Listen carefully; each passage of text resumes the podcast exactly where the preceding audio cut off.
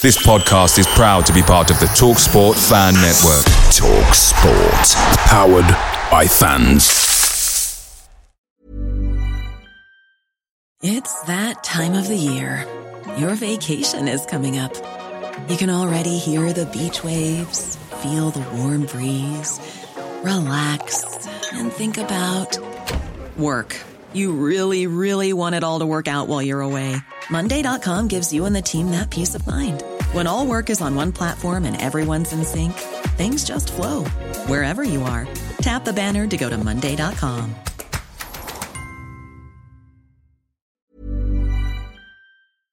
The TalkSport Fan Network is proudly supported by McDelivery, bringing you the food you love. McDelivery brings a top tier lineup of food right to your door. No matter the result, you'll always be winning with McDelivery.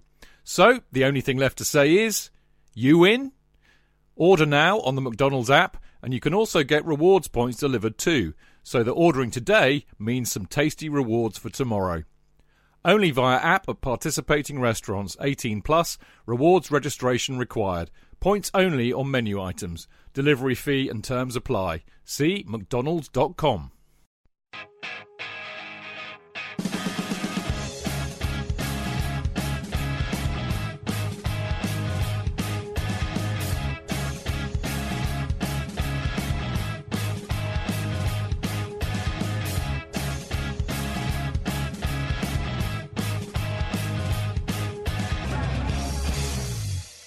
Welcome to the Chelsea Football Fancast, fueled by Guinness, powered by celery.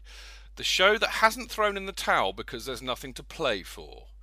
Much grumbling against the Marshmen on Saturday, as it appeared that West Ham had come to bury Chelsea, not praise them. But thanks to a visually impaired referee, Chelsea got away with a draw. In truth, Chelsea's second half display showed that there is some fight left in this shambles of a team, and with a bit of youthful vigour, we may yet show some of the fight and passion which is a minimum requirement for Chelsea supporters. I am, I am Stamford Chidge, and the name of tonight's show is the Chelsea Football Fancast Life in the Old Dog Yet. Um, a saying which could be applied to at least three out of four of the podcasters tonight on the show. Uh, obviously, obviously, myself would be number one.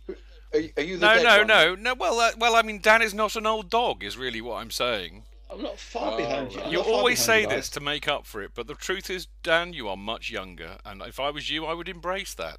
But anyway, we have on the show tonight the wonderful, after last seen heading off to have a net in Lords with his butler, we have the lovely Jonathan Kidd back with us. Thank you. I'm, I'm off there again at the end Are of the you? uh, end of the show Are you tonight now? as well. I've got I've got my whites on. Have you? Have you this got your box in?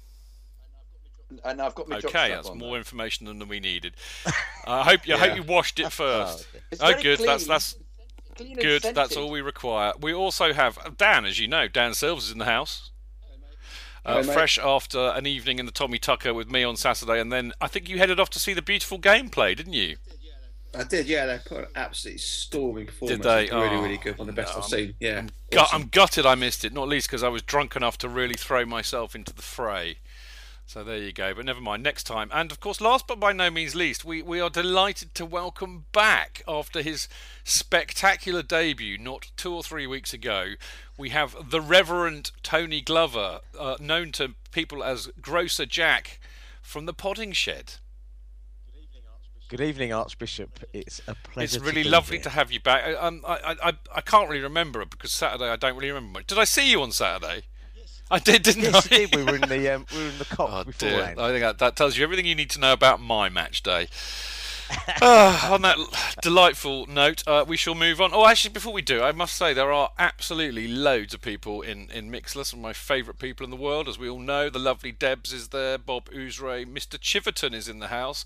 Aniban Batterjee, uh, a great name, an absolutely fantastic name. That. And who else? Gary Wilson, who will be giving me jip about Fabregas, no doubt later. Steve Hadlow, Alison Fradgley's in the house. Lovely Clive Lewis, Steve, CFC Mode, Andy Silverman. Ah, Andy, um, I'm I'm so so good to have you in the house with us because uh, hopefully we will cheer you up tonight because I know you've had a tough old week. So I hope you're all right, mate, and it's lovely to see you in here. Right, I think we should get on with the show, to, which is basically going to be tonight about us asking were Chelsea dominated and lucky to get a draw, or did the players show some fight to prove they haven't actually downed tools for the summer yet? In part two, we'll ask why did Gus, or Goose if you prefer, start Remy instead of Traore? Is Fabregas showing future captaincy potential? Has Courtois lost confidence? And is Oscar one of the most disappointing Chelsea players of all time? And this is this an old script from Soap?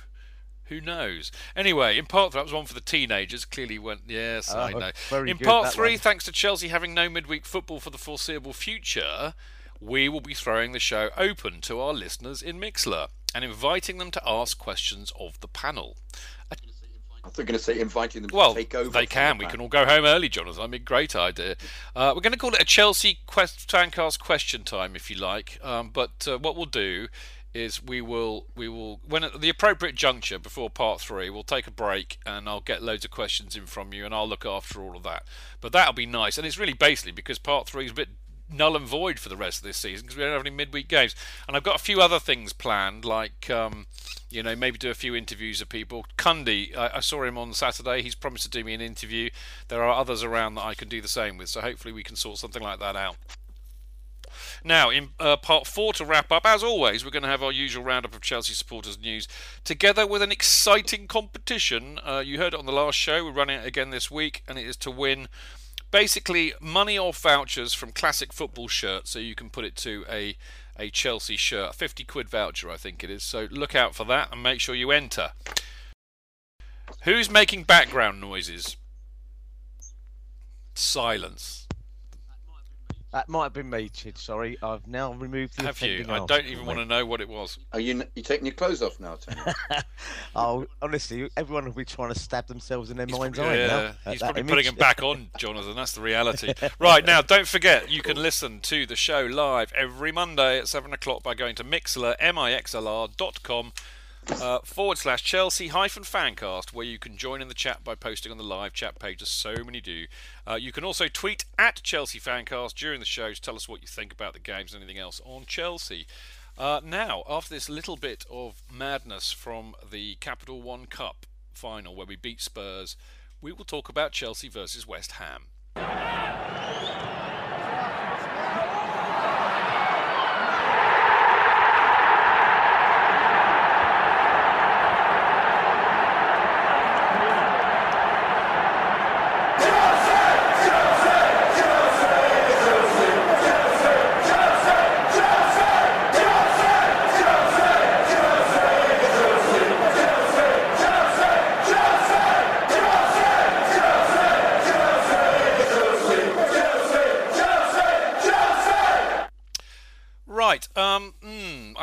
Honest with you. I had a really, um, you know, I had a bit of a bad vibe about this game, and uh, and it and it looked like my uh, premonition was going to bear fruit. I thought the first half was really, really sloppy. I thought we were giving the ball away all over the place. We weren't pressing. There was no energy, no pace. We weren't tracking back. And I thought, oh god. And then thankfully Fabregas banged one in. A lovely free kick, I thought, on the stroke of half time. But the second half, um, you know, even though West Ham, I thought, were, were a decent side, they pressed a lot, they had a lot of movement and pace, and they bossed the midfield. But in the second half, I thought we were a very, very different team. I thought we pressed a lot better. Uh, we attacked with pace. We were putting tackles in. So, you know, here's the first question for Mr. Kidd. Uh, do you think a draw was a fair result, Jonathan? Um, I did, despite the, the media all, all saying that uh, West Ham were far superior. In fact, every newspaper article I've read has just said how wonderful. Wasn't West there a load of- wasn't there a load of- and have either, either just Wasn't a load of dismissed us or bollocks on Match said, of the "Ah, Day that they were saying that that they, Yeah, that, yeah, that the yeah. West Ham dominators? I thought, what, are you, what game were you watching? No, indeed, indeed. But I thought they, they controlled the midfield, and I thought we were, as you said, the the, the defence was a bit uh, all over the place. And uh, basically, Branner is a much better centre Mm. half than he is a right back. Definitely.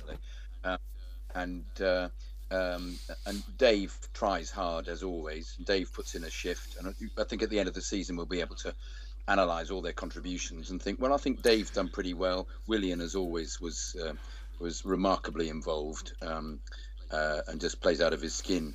Um, but um, uh, yeah, this the, they've got some very tasty midfield players, and, and Payet is a is is a you know a class above for West Ham normally, but they, have become the media's darlings um, uh, in a way that is uh, is completely over the top. And uh, um, as I said, I've read several articles where everybody was completely orgasmic about them, and you'd think that Chelsea were absolutely terrible and uh, and weren't contributing anything mm. at all to the game. Whereas I felt, as you say, that uh, um, I thought we did pretty well, particularly in the second yeah. half.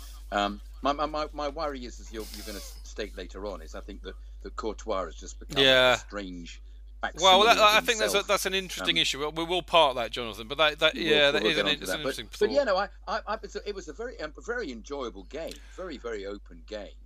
Um, and I thought we, uh, particularly you say, particularly the second half, I think we can, we, we, we matched them definitely matched them. So I, I, this this business about us being dominated was not it just? I, it's really interesting. I'm, i mean, I'm glad you said that because I mean, Dan Dan will will verify this because he, he saw mm. me in the pub immediately after the game, and I was in, in, a, in a heightened sense of uh, I was pumped up. Really, I mean, I, I it was intense that last kind of 20 minutes, wasn't it, Dan?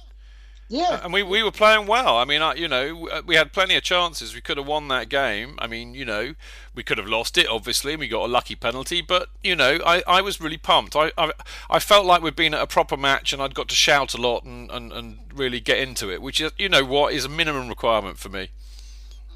Oh, absolutely. Yeah, I mean, if they finally turned up for the last 20 minutes, I think with a bit, you know, a bit more luck, you had the two headers over the bar, the Fabregas overhead kick, the Loftus Cheek chance in the last minute quite easy to nick the three points. I say the, it was a poor, poor first half. Well, West West Ham were a good side, but I think that's more to do with the fact that the league is relatively poor, poor. this season.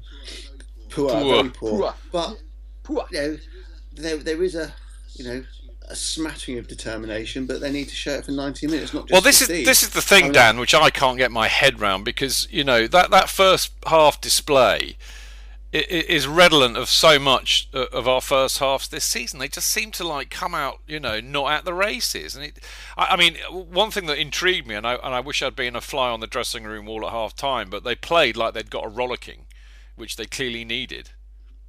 Mm-hmm. Yeah, I mean, they they, they, mm. turned up. Um, oh, one of the difference was when uh, Remy came off and we had a bit more fluidity up front because Remy's and, and also was, Pedro. Pedro's yeah. involvement, and, and yeah. I thought he did pretty well, old um, Kennedy. But you know, Pedro's mm. much more experienced yeah. and, and, was, uh, even though he still knocked off the ball too easily, unfortunately.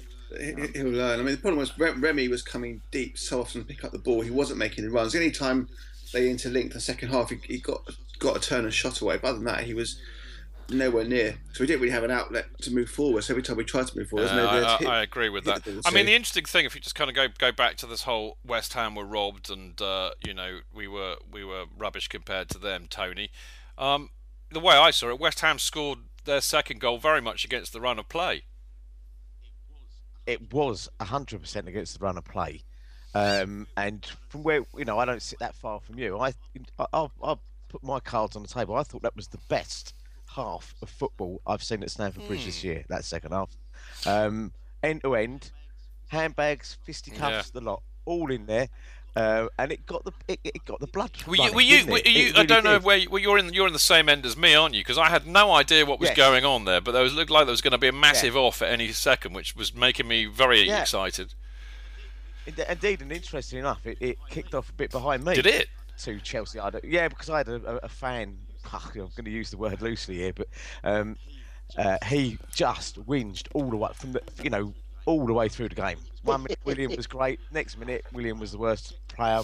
Get rid of them all, sack everybody, burn the club down. It just on and on. the guy behind him then said, "I've had enough," so shut up.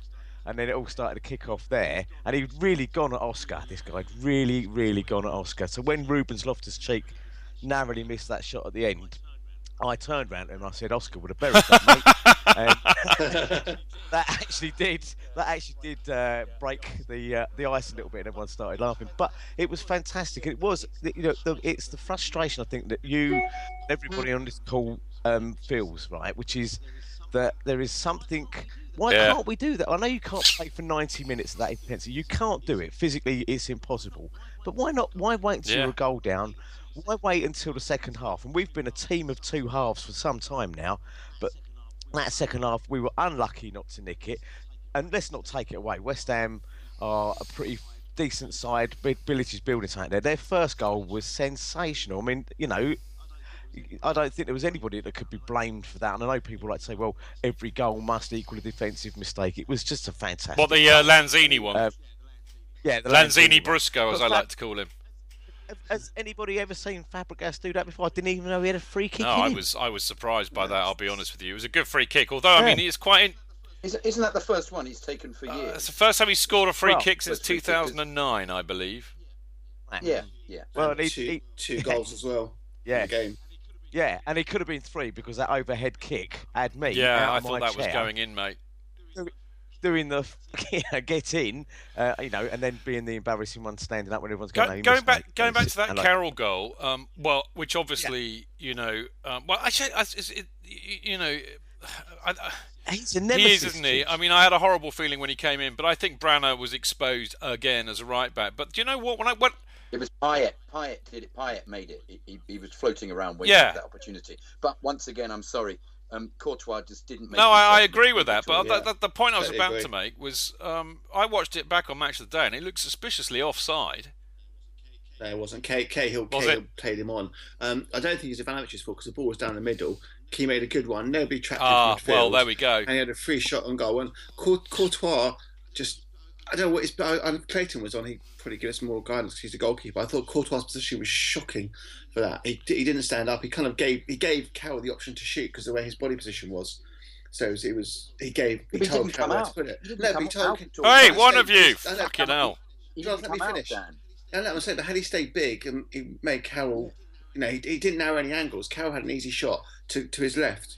It was like, he did was make- like a little stick insect in the middle of the goal. It was Yeah. It was. like- Do you know what it reminded me of? It reminded me of uh, the, the apparently the greatest goalkeeper in the world, David De Gea, with that goal from Court, uh, from uh, Coutinho against Man United, but where he basically didn't do anything. He just kind of fla- he flounced. He didn't try to make a save, and I felt that Courtois did Well, much he- the same, really. Chidge, he actually he he went down. He descended, didn't he? Rather than sort of Yeah. just standing there. He thought this must be. But a I mean, low you know, they always say, you know, good goalkeepers sh- should only very rarely be beaten at their, their near post. Tony, I mean, uh, would you agree with that? Uh, to a degree, yes. Mm. I think Courtois um, been playing with a bit of a mixed bag of rubbish in front of him for large parts of the season. I hate Branner at Yeah. right back. I mean, it's it's square pegs Yeah. and round holes. I just, You've got a perfectly perfectly good right back and Azpilicueta I who's know. right footed, and you go and shove him in it. But I, I, the, dilemma, accept- the dilemma, Tony, is who do you put in? Who do Well- you put in? Because you put Baba is clearly a, a, a you know he's he's he's shot. He's he's he's Goose isn't. yeah. gonna You know what, you bozos, we're going to talk about that in part two. So yeah. keep your I powder dry. know. just want to go I- back to that goalkeeper thing. Um, the last two seasons of Peter Cech, he had a bit of a weakness at his near, at his near post Yeah, but as well. He let in quite a few that he couldn't get down Well, to. I- time, yeah. you know, and, I, I think you know, Cech.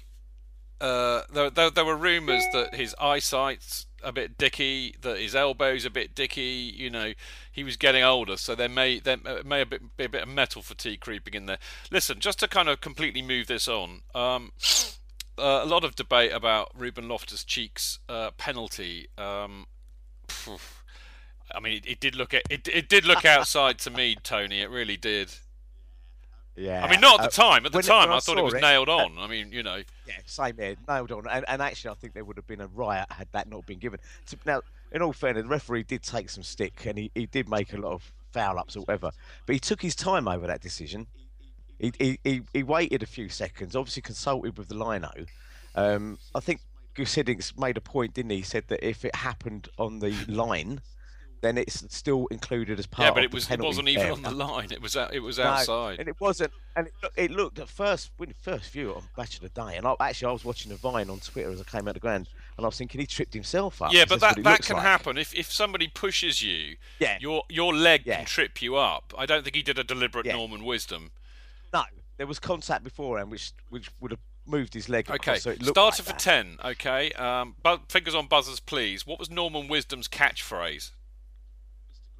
Mr. Grimsdale. It's Yeah, been so there we go. So he didn't do it. He didn't deliberately trip himself up because if he had, he'd have got up, shaked himself down, and he'd gone, "Mr. Grimsdale." So therefore, it was de- he definitely didn't trip himself up.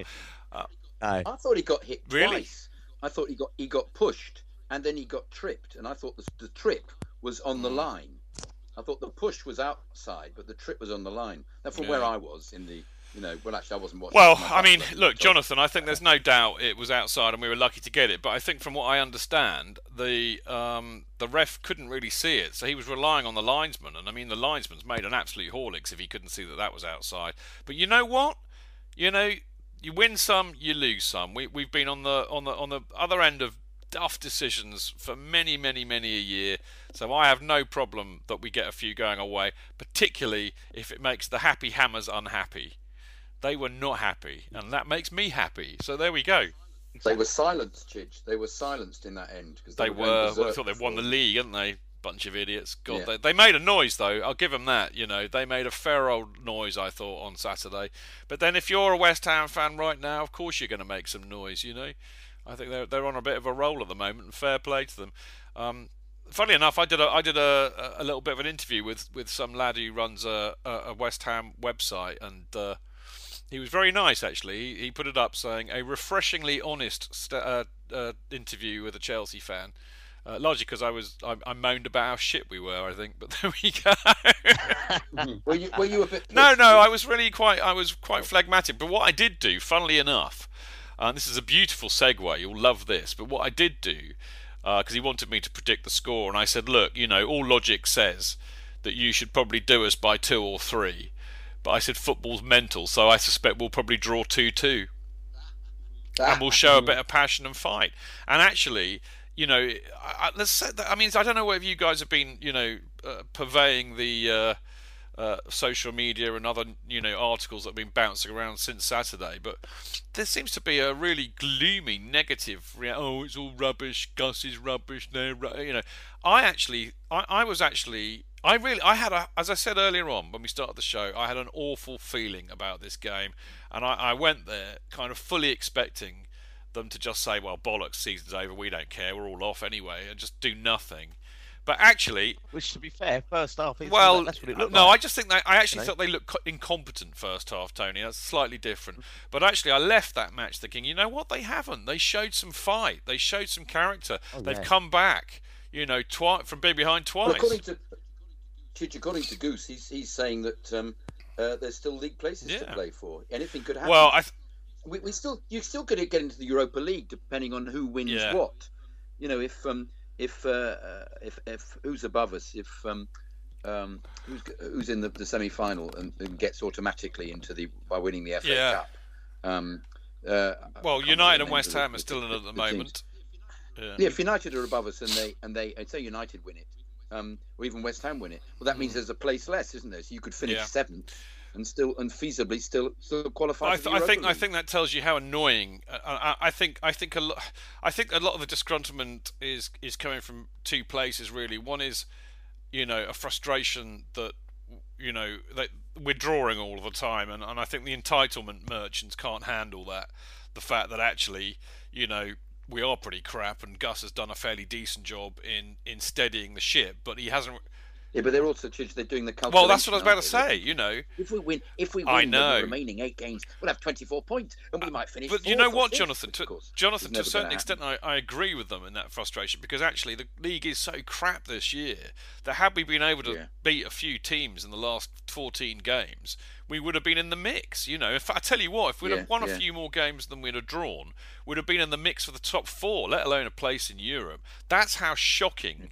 The league is. I mean, I, I love this. You know, if there's one stat which cheers me up, it's this: in Chelsea's worst season for 20 odd years, we're still only three points behind Liverpool. yes. You know, I mean, and that says it all. So, you know, I don't know, Dan. What do you think? Do you think do you think everybody's being a bit negative, Mary, about it, or do they have a point? Um, I think it's the entitlement merchants, as you said. There's a lot of huge expectation for the club given the last sort of 12, 14 years. But we, as we had no divine right. I think Debs might have said on Twitter there was no divine right to win stuff. We are where we are based on various reasons have been documented throughout the season, and we just have to accept it. You know, you know, next season can get better or can get worse. We are. It's it's been shocking performances all season. There's nothing we can do about it. We've just got, you know, try and finish the season on a high, but we've still got four the top six still Well, well. Benny Benny the Blues made a really good point Yeah. just before we go to the break. But uh, you know, we've got what nine games left. what worries me is, is is six of them are away, and we're 25 points away from first. We've got City, Spurs, Leicester, Liverpool in, in, in, the in the last eight games. When was the last time we beat a, a, a top six team? And that's a very good point. It's you know it's going to be really tough. I mean, my prediction a while back when it all went very pear shaped and we were very very depressed was that I said that we will come 10th or 9th and we'll get about 55 points. You know, and I, I have a feeling that I don't, I don't think we're going to be far. I think I'm going to be right, and in fact, I should have put a bet on it. But you know what? I didn't. Now, after the break, uh, we're going to be asking why did Goose start Remy instead of Traore? Is Fabregas uh, Gary Wilson's favourite player? No, sorry, it didn't say that. It says, uh, is he showing future captaincy potential? Has Courtois lost confidence? And is Oscar one of the most disappointing Chelsea players of all time? We will see you in a second.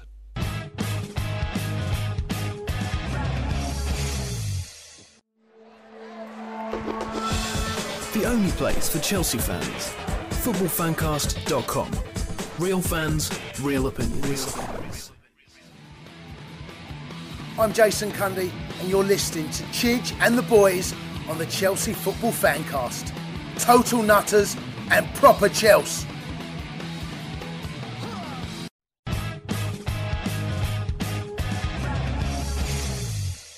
Okay, welcome back. I am Stamford Chidge, and you are listening to the Chelsea Fancast. And we've rapidly moved on to part two. And I have in the house with me um, a, a wonderful Jonathan Kidd, a lovely Dan Silver, and the very reverent Tony Glover, also known as Gary.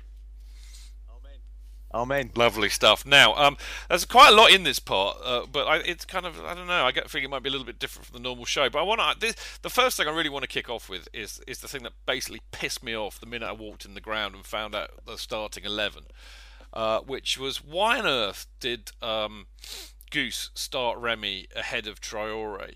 Uh, and, and, it's not that I have anything particularly against Remy. In fact, I actually feel really sorry for Remy and the way he's been treated you know, and I think I think we are to blame for losing him in many respects, and you know, I just don't think he really got the breaks, and I think that deep buried down somewhere is a decent player. But it, so it's nothing to do with that I have anything against Remy, but the fact of the matter, you know, the fact remains is that um, he has stunk the place out. He's not going to be here uh, come the summer. So if, if Costa's not fit, why on, or, or, or suspended, why on earth don't you just play Traore, who's proven that he can score goals, and I think is the future. Give him as much game time as experience as possible, Tony. Uh, and I agree. I, it doesn't make any sense. I think I've, I've, read Clayton's article that he's posted up today. Um, we, we, I don't think we can start shoveling eight, nine youngsters into the team, but um, absolutely, Remy's a goal scorer, a, a, a, a real poacher Remy. as well. But he, he, yeah, Remy, but he's been overlooked time and time again. And Traore is playing with a great big smile on his face. He's got no fear. So stick him in there. You know, I think there was an ideal opportunity. You know, on maybe to actually get a good idea of where our kids stand by playing just one or two more of them against a team like West Ham.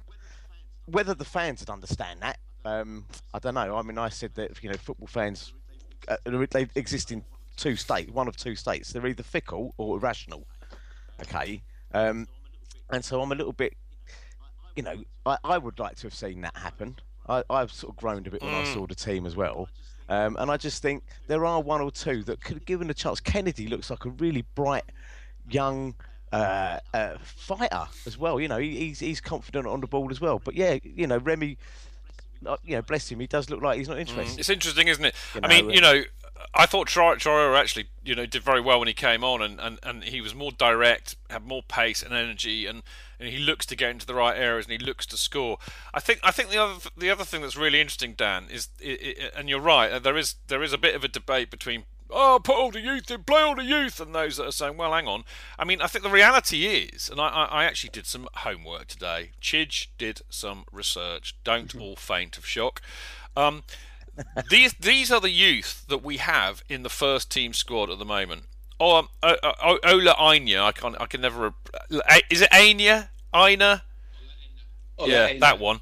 Uh, him, uh, Baba, uh, Ruben Loftus-Cheek, Kennedy, and Traore. Those are the players, the youth players in the first team squad. Um, yeah, and Baba we've seen a bit of, and the jury's very much out on him. Although I would not be averse to giving him a chance. And yesterday we started uh, with Kennedy. So that's not good enough. But we ended up with Ruben Loftus-Cheek coming on and playing a part, and Traore coming on a, uh, and playing a part, and Kennedy went off injured. But what I would say is this: is that I could quite happily see Ruben Loftus-Cheek, Kennedy, and Traore certainly getting regular starts for the rest of the season, and and and Baba on the bench. What's wrong with that? I mean, that's you know that for me is sensible. Who would you, who would you drop? Who would you um, drop? I, do you know what, Jonathan? I scribbled this out on my notepad because I knew you would ask me this very question. You know, um, and that's a very good question. Um, if I was going to play uh, Kenedy plays left back, uh, sorry, plays uh, instead of Hazard at the moment, and I, and I, think there's a very strong argument saying Hazard's off, fuck him. Although last week we were also saying he's a wonderful player, if his mind's right, keep him. But right now he's injured, possibly for a month. So put Kenedy on the left wing. He's got wonderful energy. Um, obviously goes up front. Um, I have no problem with him starting instead of Costa, who I don't think will be here after the summer anyway. Um, so that's two.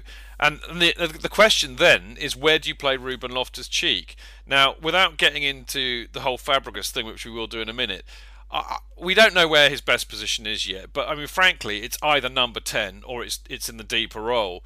I would be tempted to put him in the deeper role because one, I don't think Fabregas can play there because it leaves too much of a hole in midfield, and secondly, I think he, he, you know, as he proved yesterday, he's good at making runs from deep.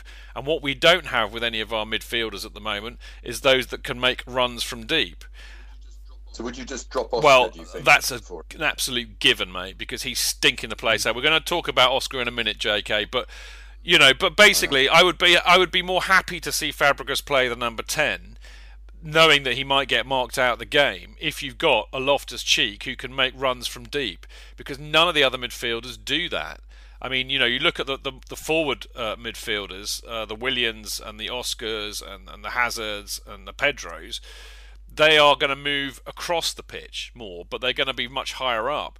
Fabregas can't make a, a run from deep because he runs like a duck. So you might as well have uh, Ruben Loftus-Cheek doing it. If you've got Mikel playing, you know, uh, as a defensive midfielder, I think you've got more than enough security there. Anyway, enough of that. Um, who would like to comment on that first? Can I just talk about? Yeah, Baba? yeah, by all means. Think, you think, he should be given another chance? I'm not convinced that, that Guus. No, well, I, I, I, did concede that. I, I, think he's given him enough chances. Yeah, I did you know, concede that. You know, the bottom line is, JK, you know, there's five of them in there at the moment. One we're a bit worried about because we don't think he's good enough, which is Baba. Anya, we don't really know anything about. But, I mean, you know, yeah. the thing is, I think there's a lot of sense about people saying, you know, you can't put, like, eight youth players in. I mean, you've got to be completely mental to do that. Well, they would be they would be. By, by, by they would be. But there's nothing wrong with three or four. A, mix would be fine. Well, I mean, I, I, I think... Um, I, I agree with you. I, I, no, uh, the Remy situation. I think Guus mentioned it at a press conference. He said that he was in a in a, in a bad place or something. Who, who Baba is? No, um, Remy's in a bad place. Yes, something. So there's something not working with him. He said yeah. at the press conference. I bet he, I bet he sings so Chelsea's a shithole. I want to go home. Yeah, probably still got House of QPR, probably. Yeah, I, I, I feel really sorry for him, Jonathan. But you know, it's no, it's just agree, one of those things that it's got all completely screwed up. Um, Dan, what what do you think of my little plan? Do, am I talking sense here? I, th- I think you do because he's got a bit of he's dynamic. Loftus Cheek when he gets the ball, the way he sort of surge forward. He's a big, powerful unit. He's he's a he's a sort of player we need to get plenty of. He's six foot plus. He's strong. He's powerful. Road past three or four tackles, got the penalty. When does the last time we saw someone do that well, this never. season? Run with the ball, exactly. Um, Remy, he, I don't think he fits our game plan. Saturday he was anonymous. He kept coming deep, going wide. He was never in the box. Yes, he gets the odd goal, but he's he's not a top level striker. I mean, he, you know, he, he frittered around QPR and Newcastle. I think that Mm. that's his level. He was he was possibly another panic buy last season to give us a third striker because we couldn't get anybody else. And he really, at this stage, as you said earlier, you give Traore 75 minutes, then you bring Remy on. You give Loftus Cheek a start. You we know what McTell can do. We know what all these players can do. We're not going to get relegated. Play Yeah. three or four of them. But I, I think I think I, I'm sorry to butt in here, but I think what Guus said was that they're still fighting for higher places, also because they're going to get more money, and that's the directive I think he's been given from the board. Um, so I, I, I think that we're unlikely to see them Yeah. start, um, just because they need to attempt to maintain what uh, whatever position we get to, they want to be as and, and, and in one fell swoop, Jonathan, you have nailed the fuckwittery that we have at this football club, because this is the, this is this is a, a microcosm of the problem that we've had for the last five years. On the one hand, it's like play the youth, develop the academy. I want to see homegrown players play, and then is but you've got to win everything, and if you don't, I'll fire you. It's absolute bollocks. If there's any ever a time to actually try and you know the thing about Rolf Ruben Loftus Cheek to, to, to go off on a bit of a tangent, Jonathan, because I know you and I both have reservations about him. But when is the best time to find out if he's good enough or not? Now. This is a perfect a perfect time. So I if the agree. club are sitting there saying, "Oh, you've got to finish as high," of course we've got to finish up as high as the table. I get that, and I know that there's money involved, but there's a bigger picture here. And if they can't see that, it just shows you how how that the rank mismanagement that proliferates throughout that football club. God blimey, I haven't had a rant like that for ages. Tony, I, I need to calm down and lie down. Take over for a minute. Well, I totally 100% agree. I couldn't agree more. It is it's ludicrous. We have this academy, which you know I've been critical of before because it's basically just a revenue stream, from, from what I can see. Fair enough, you we're to uh, comply with um, FFP and all of, all of all of that stuff that every other club pretty much ignored. Um, and you're right, we should be giving some of these youngsters a chance. Rubens Loftus Cheek, RLC, he I he stunk the place out against Stoke. Personally, that's what I thought.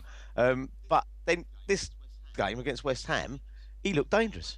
And when he ran into the box to make that uh, the, the the penalty happen, I mean he was, He was, surging, he? running in front of Willian, you know, and he found that space. So he, you know, it, you, you want to call a penalty a false error? Yeah. That's what it did. He, he he made that happen, and I want to see some more of that. Uh, and I agree. You know, we we've become a club that for whatever reason, is run by a committee of people, none of whom seem particularly uh, gifted in the world of football. Peter Kenyon, and we've discussed this before, right? He might well have been a Manchester United fan or whatever, but he knew that he knew that success on the pitch would equal success off it.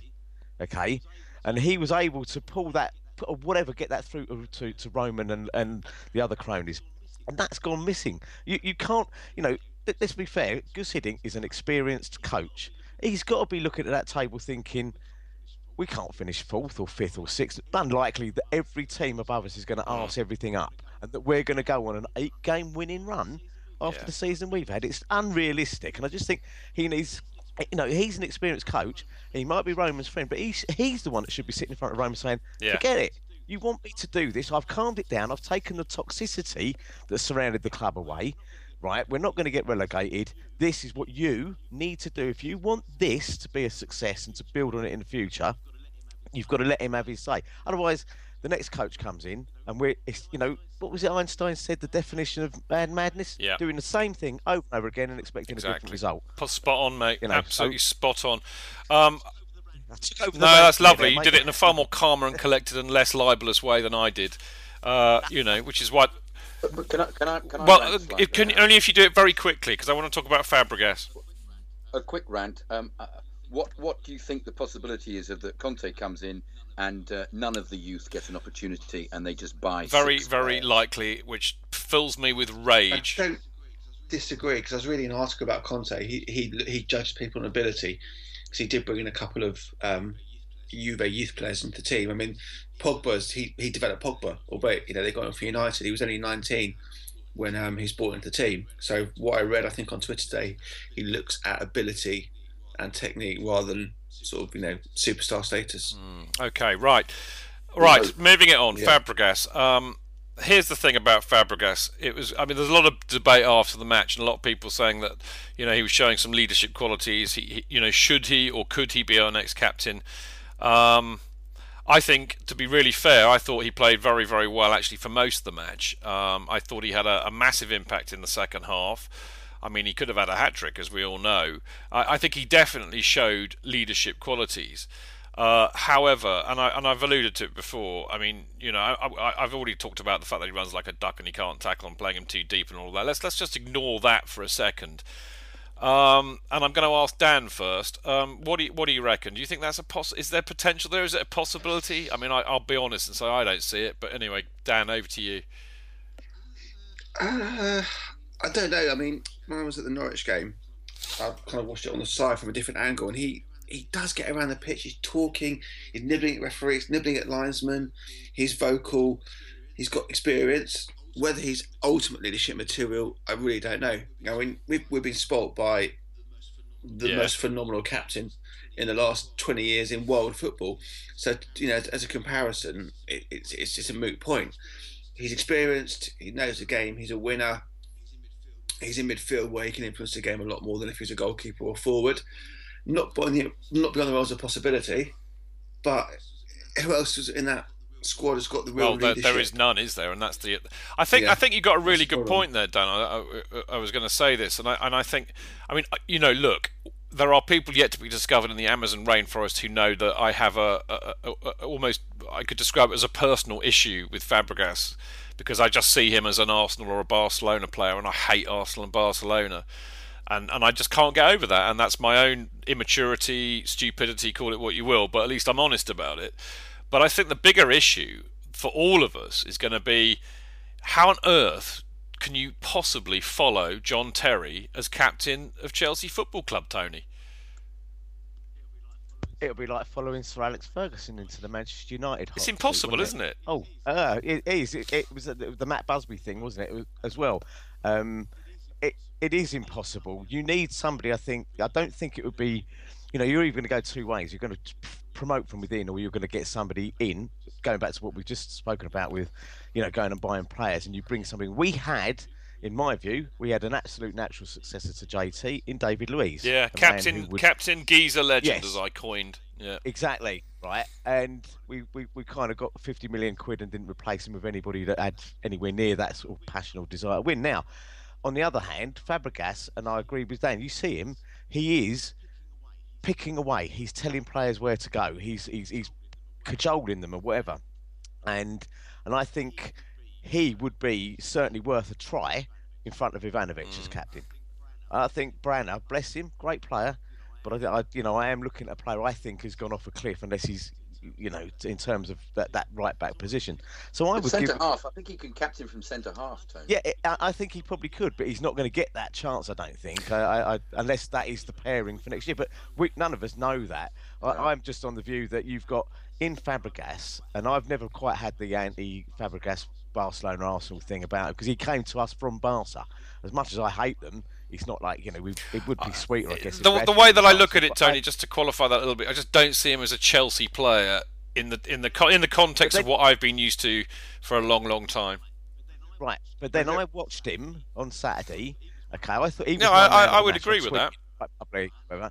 But And mine, when, and mine. when we scored, when we scored, he did not look like a man who was one of the rats. He did not Mm. look like a man who lacked passion and didn't care about the club. He was roaring, mm-hmm. absolutely roaring. He and tried to because of the, his goal, the crowd up, didn't he? he did, and then when he scored from the penalty, he did the same thing. I mean, Yeah. he his performance alone in the second half was one of the reasons that game had me. You said you were pumped up. I was absolutely buzzing leaving that ground. And even if we hadn't got that equaliser, I would have still come out and been thinking, Christ, why can't we do that all the time? You know, that sort of attitude. So I'd give him mm. a go. Well, Fair Well, enough. you know, Dan, yeah. Dan, what do you reckon? Yeah, I think I think you're spot on. The argument is that you know look at captains through, throughout the uh, the league.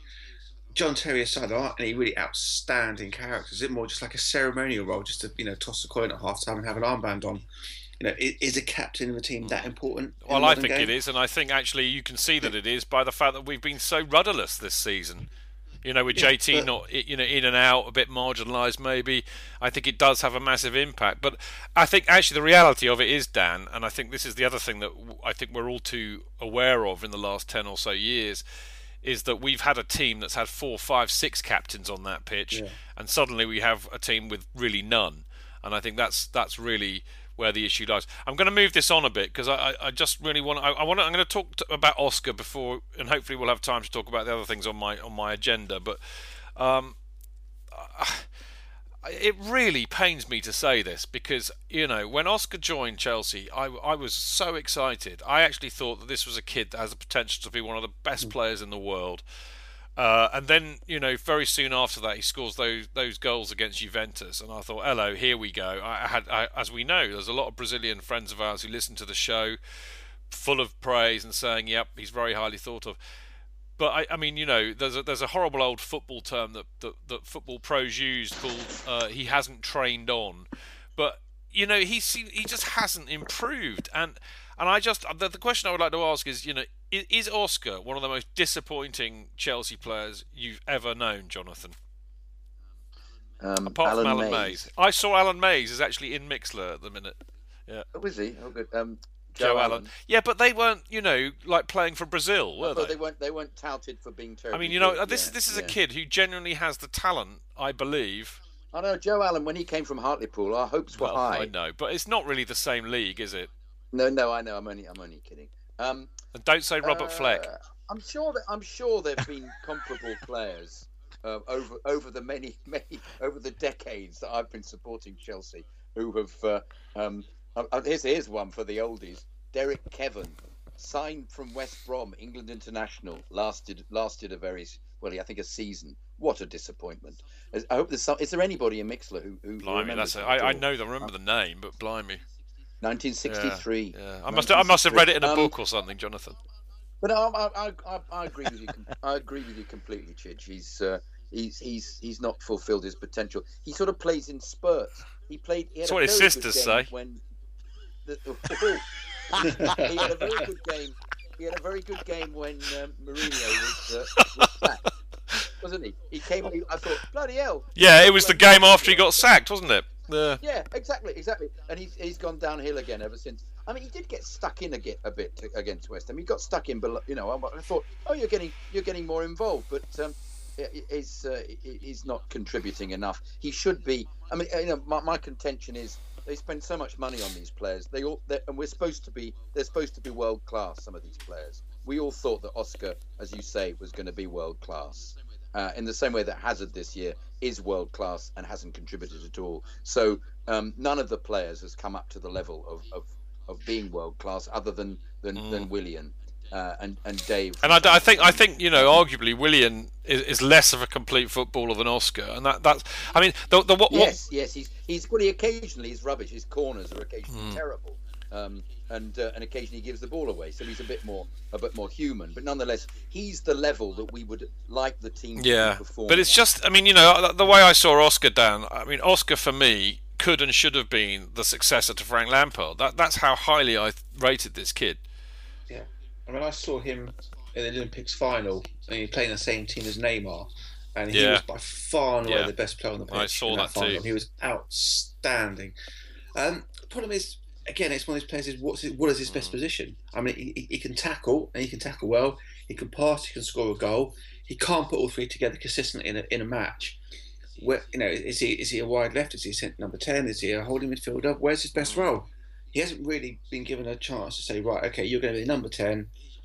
Here's your position, make it your own. Because he, he's played deep, he's played wide. He's he, he's uh, he, nothing, nothing consistent. You know, he'll have one good game, one bad game, will disappear for twenty minutes. And if Juventus won him for thirty million, Well, I was going to, you know, I was going, remember hang on, at the Jonathan, hang on, last Jonathan. I was going to say actually, Tony, do you, do you think he'll go and do you think he should go?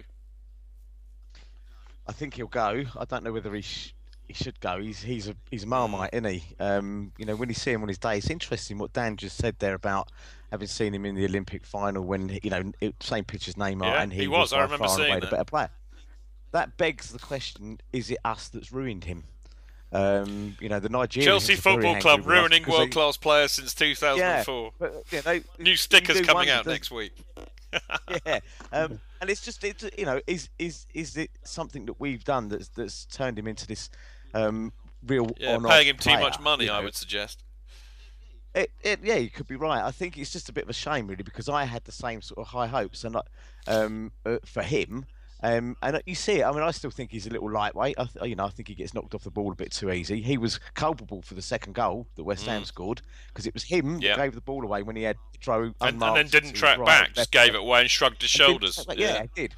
And I, I, I think you know the fans haven't. You know, the, you know, I think we we are more patient with players possibly Yeah, than I'd agree with that. anybody um, at Chelsea. You know, we do give them, you know, uh, a, a long time. You look remember old Shevchenko. I mean, for for the fact that we bought him is he, he was knackered, but he tried, he tried, he tried, he tried, and he didn't. His body language. And he didn't scored a show, worldie you know, against he- Spurs, the- so all was forgiven. yeah, Same So- with Torres. Yeah, course. yeah. yeah. I think with Torres, it almost looked like his body language. He's sort of s- s- kind- kind of slouching demeanour. But I think with in, in Oscar's Kezman, Kezman, there's another one. yeah, Baldrick I mean, I- to I his would think friends. Yeah, I would think with with um with with Oscar. I mean, if he's a part exchange deal against Pogba, Yeah, go, Go. for it. You know, I, I, I think um, uh, he's probably had long enough. And and let's bear this in mind. Last season, I thought he'd kick on this season because in the close season he was injured, right, or allegedly injured, and I that would that was pretty much his first. Um, where he wasn't being touted round, you know, like because Brazil tend to whore their footballers around, don't they? You know, for money and marketing and all this sort of stuff. So he'd had a proper, you know, pre-season, and he's still Mm, that's interesting, isn't it? Jonathan, I know you wanted to come in with a point. Do you, do you want to come back in with that? No, it was just that we we actually said at the end of last season who were the players we wouldn't mind going. Was he And really? was one of them from last season. So I was surprised that Mourinho Mm, kept him on mm. because I thought that Mourinho would have noticed. Well, actually, uh, he didn't perform at all because we our- our attitude towards Mourinho that if anybody didn't perform, Yeah, they got shipped yeah. out. So the fact that he carried on for the season was was was was slightly bewildering. Mm, interesting stuff. Um, we're going to have to close this off, and we're going to go to part three in a minute. But before we do, the, somebody's just occurred to me. Uh, Laudrup, massive disappointment uh, when we, we signed him, and I thought, wow, we've got this amazing world class player, Mm. and he played a couple of times and then went home. I would disagree really, with you there because you didn't think you didn't didn't Yeah, expect he- him to do much. He was actually, you know, he played quite Yeah. well, but but something Yeah. happened. Yeah. I can't remember. He he Homesick. he, he gave He was up, homesick, yeah, yeah. Yeah. He scored a goal against Middlesbrough. Um, Oh, and, really? uh, he, he didn't even celebrate it. He just sort of Yeah, trudged back all to the very- halfway line. Casiraghi actually Yeah. is another one because of course y- that was a really really big signing for us, an Italian and a striker, and and then he killed himself, didn't he, in that injury basically, and that Yeah. was it, you know, and I, I, that, that was I, disappointing. don't, I didn't think he was a disappointment. I just thought he was Yeah, from the very different beginning. kind of And- and disappointment, we knew- really. Yeah, Yeah, we knew it. We knew he was dreadful, and then in getting injured was kind of inevitable because he was so yeah. slow. All right, listen, guys, guys, we got to we got to go to the break. But uh, after this little break coming up, um, we're having a little change of uh, change of pace. Really, um, normally we'd be talking about a midweek game, but thanks to Chelsea being shit, we don't have any midweek games at the moment. In fact, we won't have for the rest of the season. So that means I have to come up with something in part three. Uh, to give you lovely listeners value for money. Not that you pay, but you know what I mean. Um, anyway, this week I'm going to. Uh, maybe you should pay. You know, was it pay, pay per play or something? Anyway, performance related pay. If you think we've done a good job, you should pay us. No money coming in this week, lads. Um, anyway, the bottom line is this. Next part, what we're going to do is uh, we're going to invite you, the people that are listening live on Mixlr, um, the hardcore of the Chelsea fancast, to ask some questions. So, what I'm going to ask you to do is to ask questions, and you can put them to any one of us. But if you say in Mixlr, when you write it down, who you want to ask it of, then that will help me. So, there we go. We have a bit of a Chelsea fancast question time, and we'll see you in a second.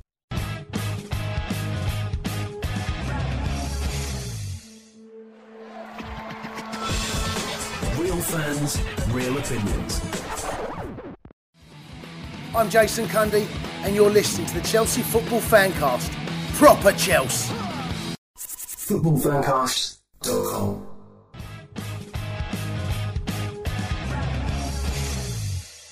Welcome to uh, back to the Chelsea Fancast. I'm Stamford Chidge, and uh, by way of a slight diversion, thanks to no more Away days are great, but there's nothing quite like playing at home. The same goes for McDonald's. Maximise your home ground advantage with McDelivery. You in? Order now on the McDonald's app.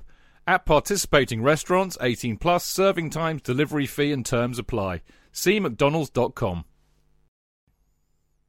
Cheech. JK! In all the years you've been following Chelsea, you hardly ever miss a match, home or away. But how would you feel if you couldn't be there and it's not on TV? Oh, Chich, I'd be bereft. Inconsolable. The thought of missing my beloved Blue Boys live. it's all too much. I know, JK, I know. It's all a bit too much, isn't it? Yes. Well, panic not. NordVPN have come to the rescue. they have. Yep, NordVPN allows us to watch any match, even if it's not on live TV here. They do. Yeah, they do. With just one click, they switch your virtual location to a country which is showing the match, and they act as your cyber bodyguard whilst online, protecting your personal data and sensitive info like card details and passwords.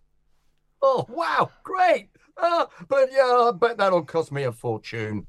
Actually, JK, it's only the price of a cup of coffee per month, and you can use your account across six devices. It's a bargain, JK, and best of all, no more tears for you.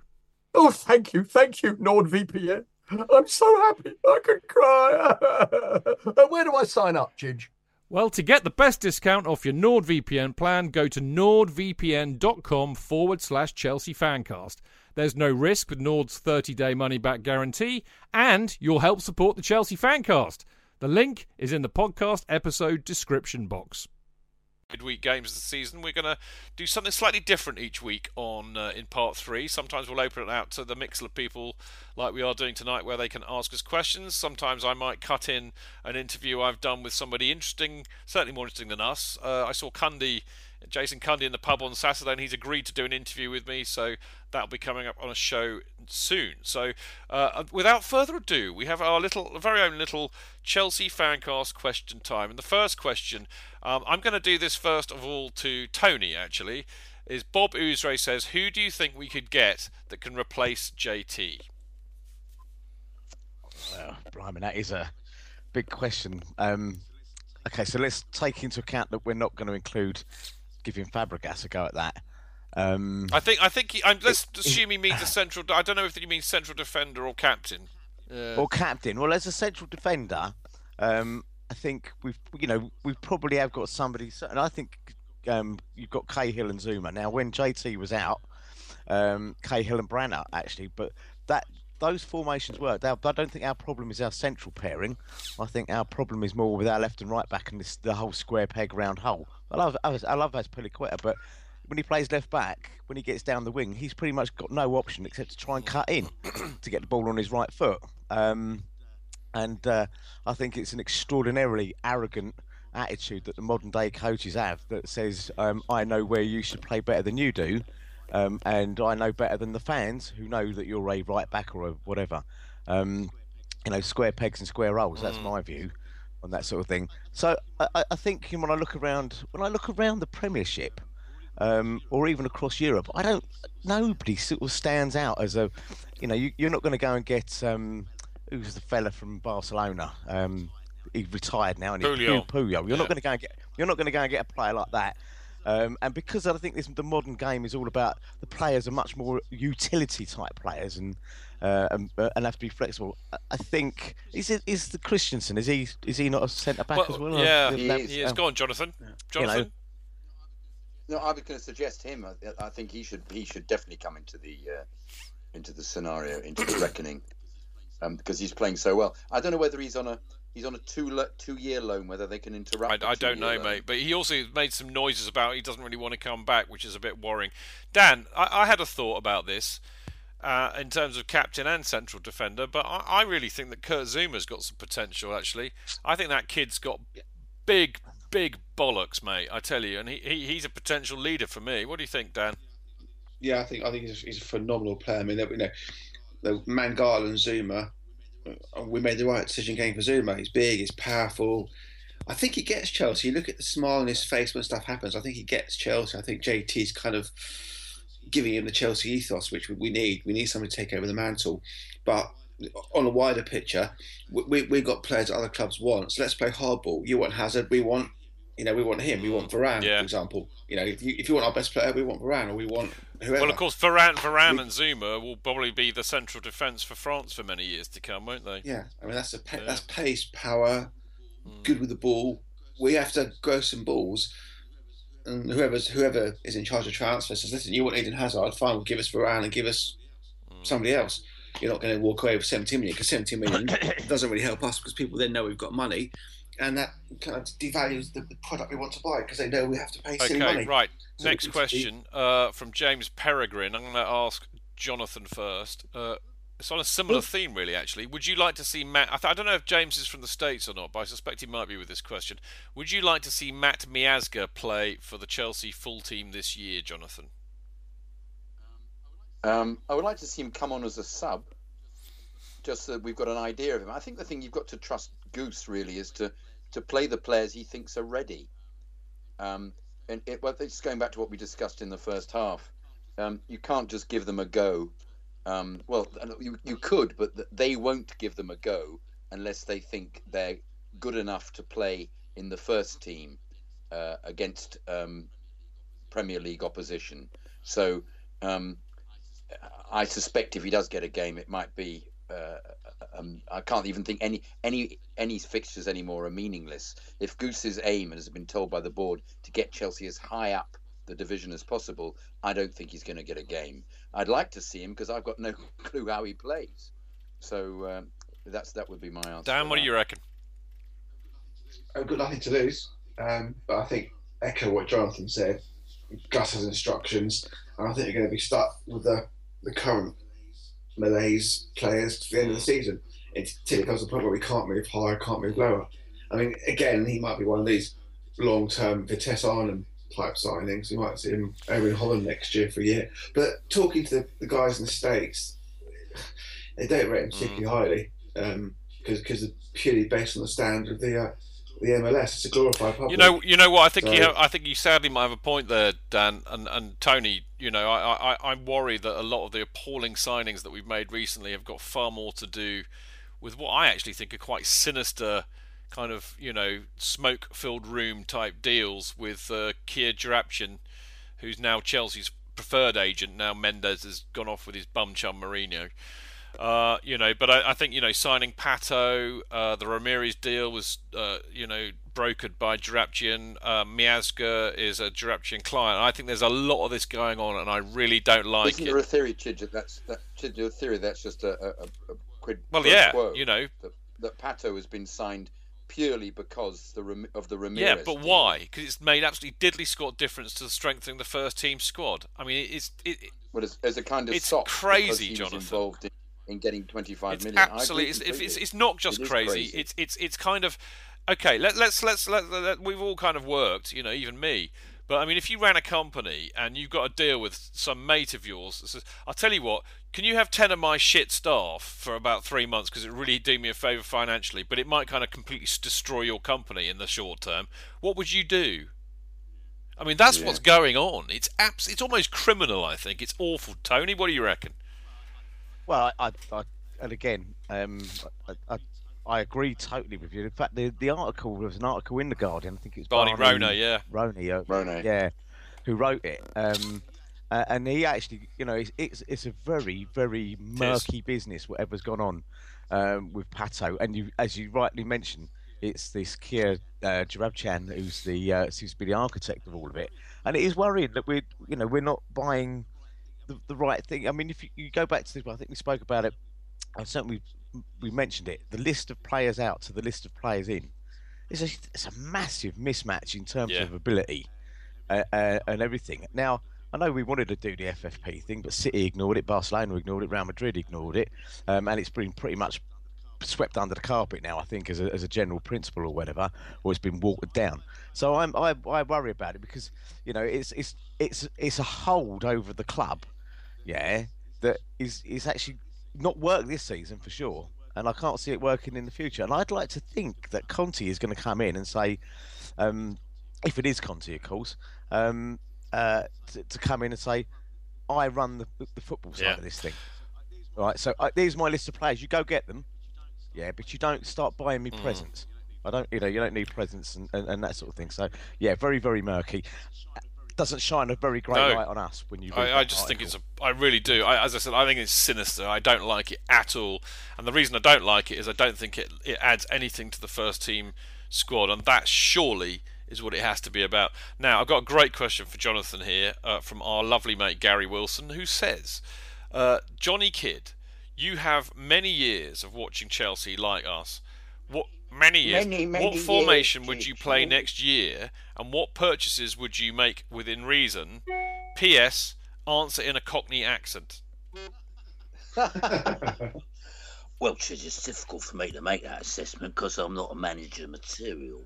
So uh, I don't really know who I would what play. I like a couple of players up, a couple of wingers. I like a fullback booting the ball down the pitch and everybody running after it because uh, that's my kind of era. You know, I like people to say uh, uh, it's more like it as the ball is uh, kicked miles uh, into the penalty area and everybody rushes for it.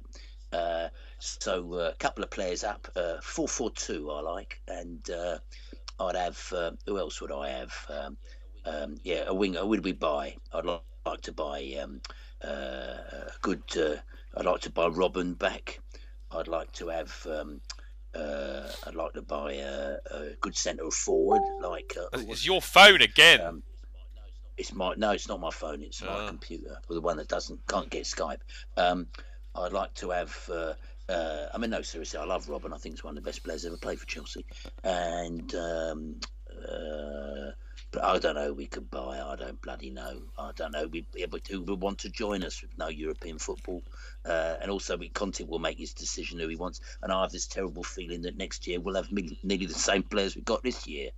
Um, so uh, and we, we need to get a few loanees back. But uh, yeah, is that That's brilliant. Well right answered, Jonathan. Now, Benny the Blue's got a great Mm. question, which I'm going to ask, but I defy any any four of us to answer it. So, but I will ask it because you have taken the trouble to do so. He says, "How does the loan system work, and how easily can we get loanees back?" And I'll try and answer it very briefly because I don't really know. But from what I can understand, the loan system works by us loaning out a load of talent uh, because it means that we can hoard talent and prevent other clubs from buying it, and then we can sell them on with no intention of ever playing them and sell them on for a healthy profit. Uh, now, how can easily can we get loanies back? I don't think you can. I think basically, if you've agreed on a loan deal, that's it. I think there there's some kind of mad emergency clause, but generally speaking, if you've loaned somebody out for two years, they're loaned out for two years, and that's that, isn't it, boys? No, not really. It depends on the terms of the loan. I think generally, if it's a 12 month season long loan, they normally have a break clause in the January transfer window. And if it's a two year loan, you have a break after the first season. So it's not, it's not such a you know clean cut two year deal. So that's how it works. And you look at Chelsea, you've got 32 players on loan, average price of say anywhere from 3 million upwards. You've got 100 million pounds of revenue out, out, out of the club. The lo- loan system generally, this is a 28 day emergency. You've got break clauses throughout the, the term of loan, but only during the transfer windows. All right, okay. Uh, that's all we got to say about that, as Forrest Gump would say. Mark Abu has a fantastic question uh, to, to all of us, really. What was your lowest point ever as a Chelsea fan? Tony first. Getting relegated in the days when we, I I think it was, we were relegated through a playoff. That would have been, I think it was yeah. Middlesbrough that came up, wasn't it? I think at that time. Um, yeah, it was Yeah, around that I was It very dis- I was gonna say it- that. it- Yeah. Yeah. Yeah, and I think you know it, it really didn't get much lower than that. And I think actually in the playoffs we should we were still a better team than the, the whoever it was we lost to. So I think we were expected to, to remain in the old first division, Wasn't and we got Sunderland? relegated. Didn't we lose to Sunderland? It may well have been um, JK. I can't I honestly can't What year remember. was it? I think it was about eighty-eight, wasn't it? But It was Middlesbrough. It, yes, I Oh, think Yeah, was Borough was the playoff. Yeah, yeah, yeah. Yeah. And I, I think what it was is they it was when they were changing the number of teams in the first division uh, and, and out to the old second division or whatever, and so they went through about two or three years of these playoffs in order to reduce the numbers. Um, but it was uh, it was a devastating, and I think actually it probably summed up the club's travails at the time. It was a, almost like an ongoing. Um, it was the, the, the trough from all of the bad stuff in the 70s with the selling of the club, the building of the East Stand that bankrupted it, etc. You know, so a real. But on the other for me, on the other side of the coin, of course, uh, the next season is one of my favourite seasons at Chelsea ever, which is when Bobby Campbell took us back up.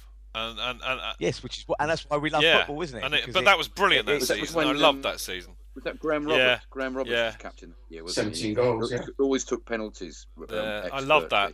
Yeah, Um, my- yeah. What, what, what's what what was your mine was? worst moment, J.K.? um, losing to Sheffield Wednesday in the 1966 Oh, yeah, yeah, semi-final, yeah. when Jim McCalliog, who'd played for us for two years, That's scored right, against yeah. us. And I was with my dad, and uh, we left 10 minutes before the end, and we discovered that they Now, here's an interesting fact, which I know Jonathan will remember, but that is the only time we ever wore the Inter Milan shirts. which I, I, my dad bought me that Yeah. replica kit. I used to would you love that shirt. And I, I have a picture of me with it, um, uh, standing in the garden inappropriately in front of a hydrangea. the mind boggles. That's a good shout, JK. Dan, what's your worst moment? Yeah, I've got I've got a couple. Um, the four 0 FA Cup defeat to Man United. Ninety-four.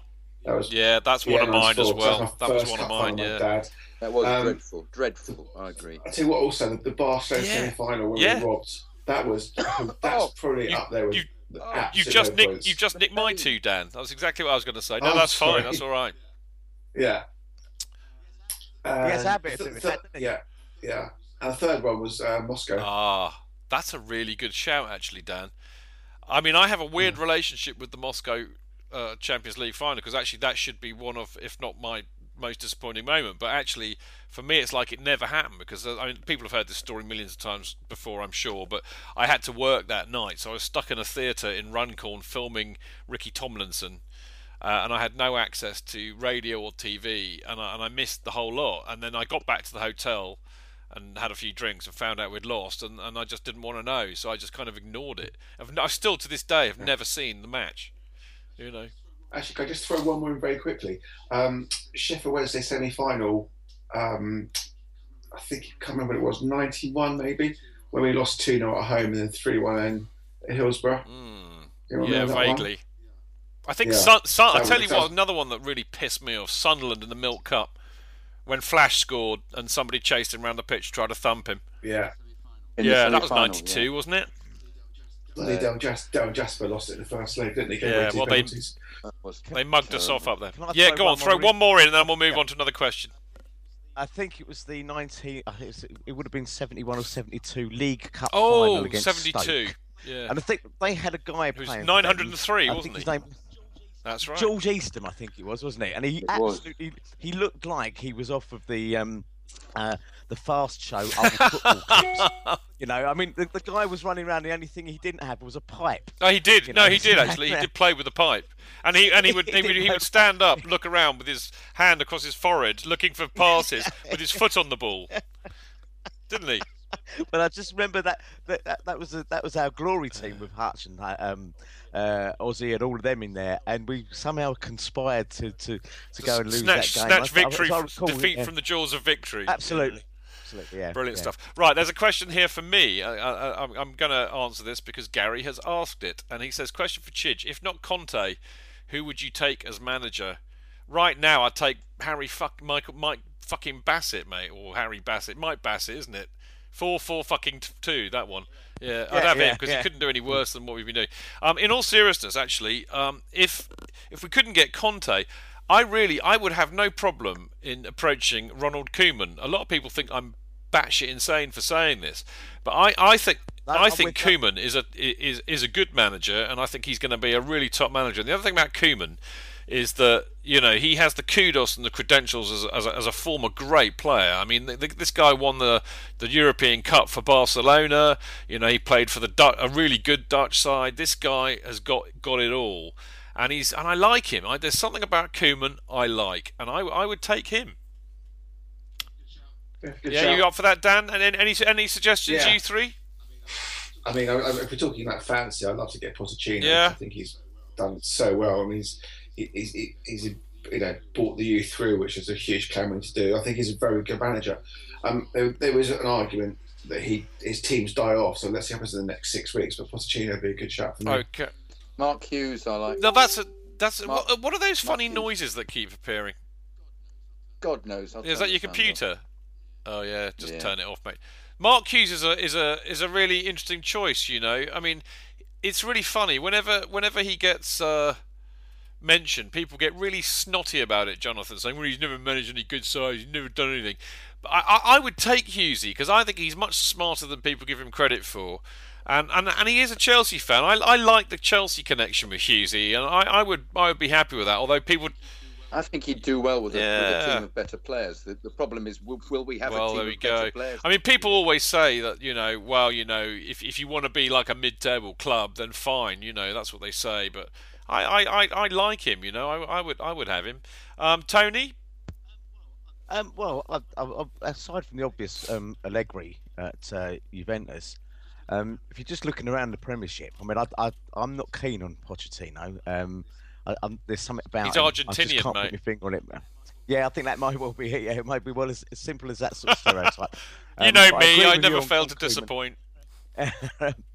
um, I, I, I like the idea of Koeman, and uh, do you know what the, the, the other shame of it is? It's just I think it's probably two years too early, but I really, really think that Eddie Howe at Bournemouth has done one of the most fantastic jobs in football, um, and he's good with the media. He comes across well, um, and I just think you know in a couple of years' time, maybe when he's got a couple, of, what he's done with Bournemouth this year, keeping them up is nothing short of miraculous. I think you know they, they, they should have been instant relegation fodder, and they're gon- they're not going to get relegated.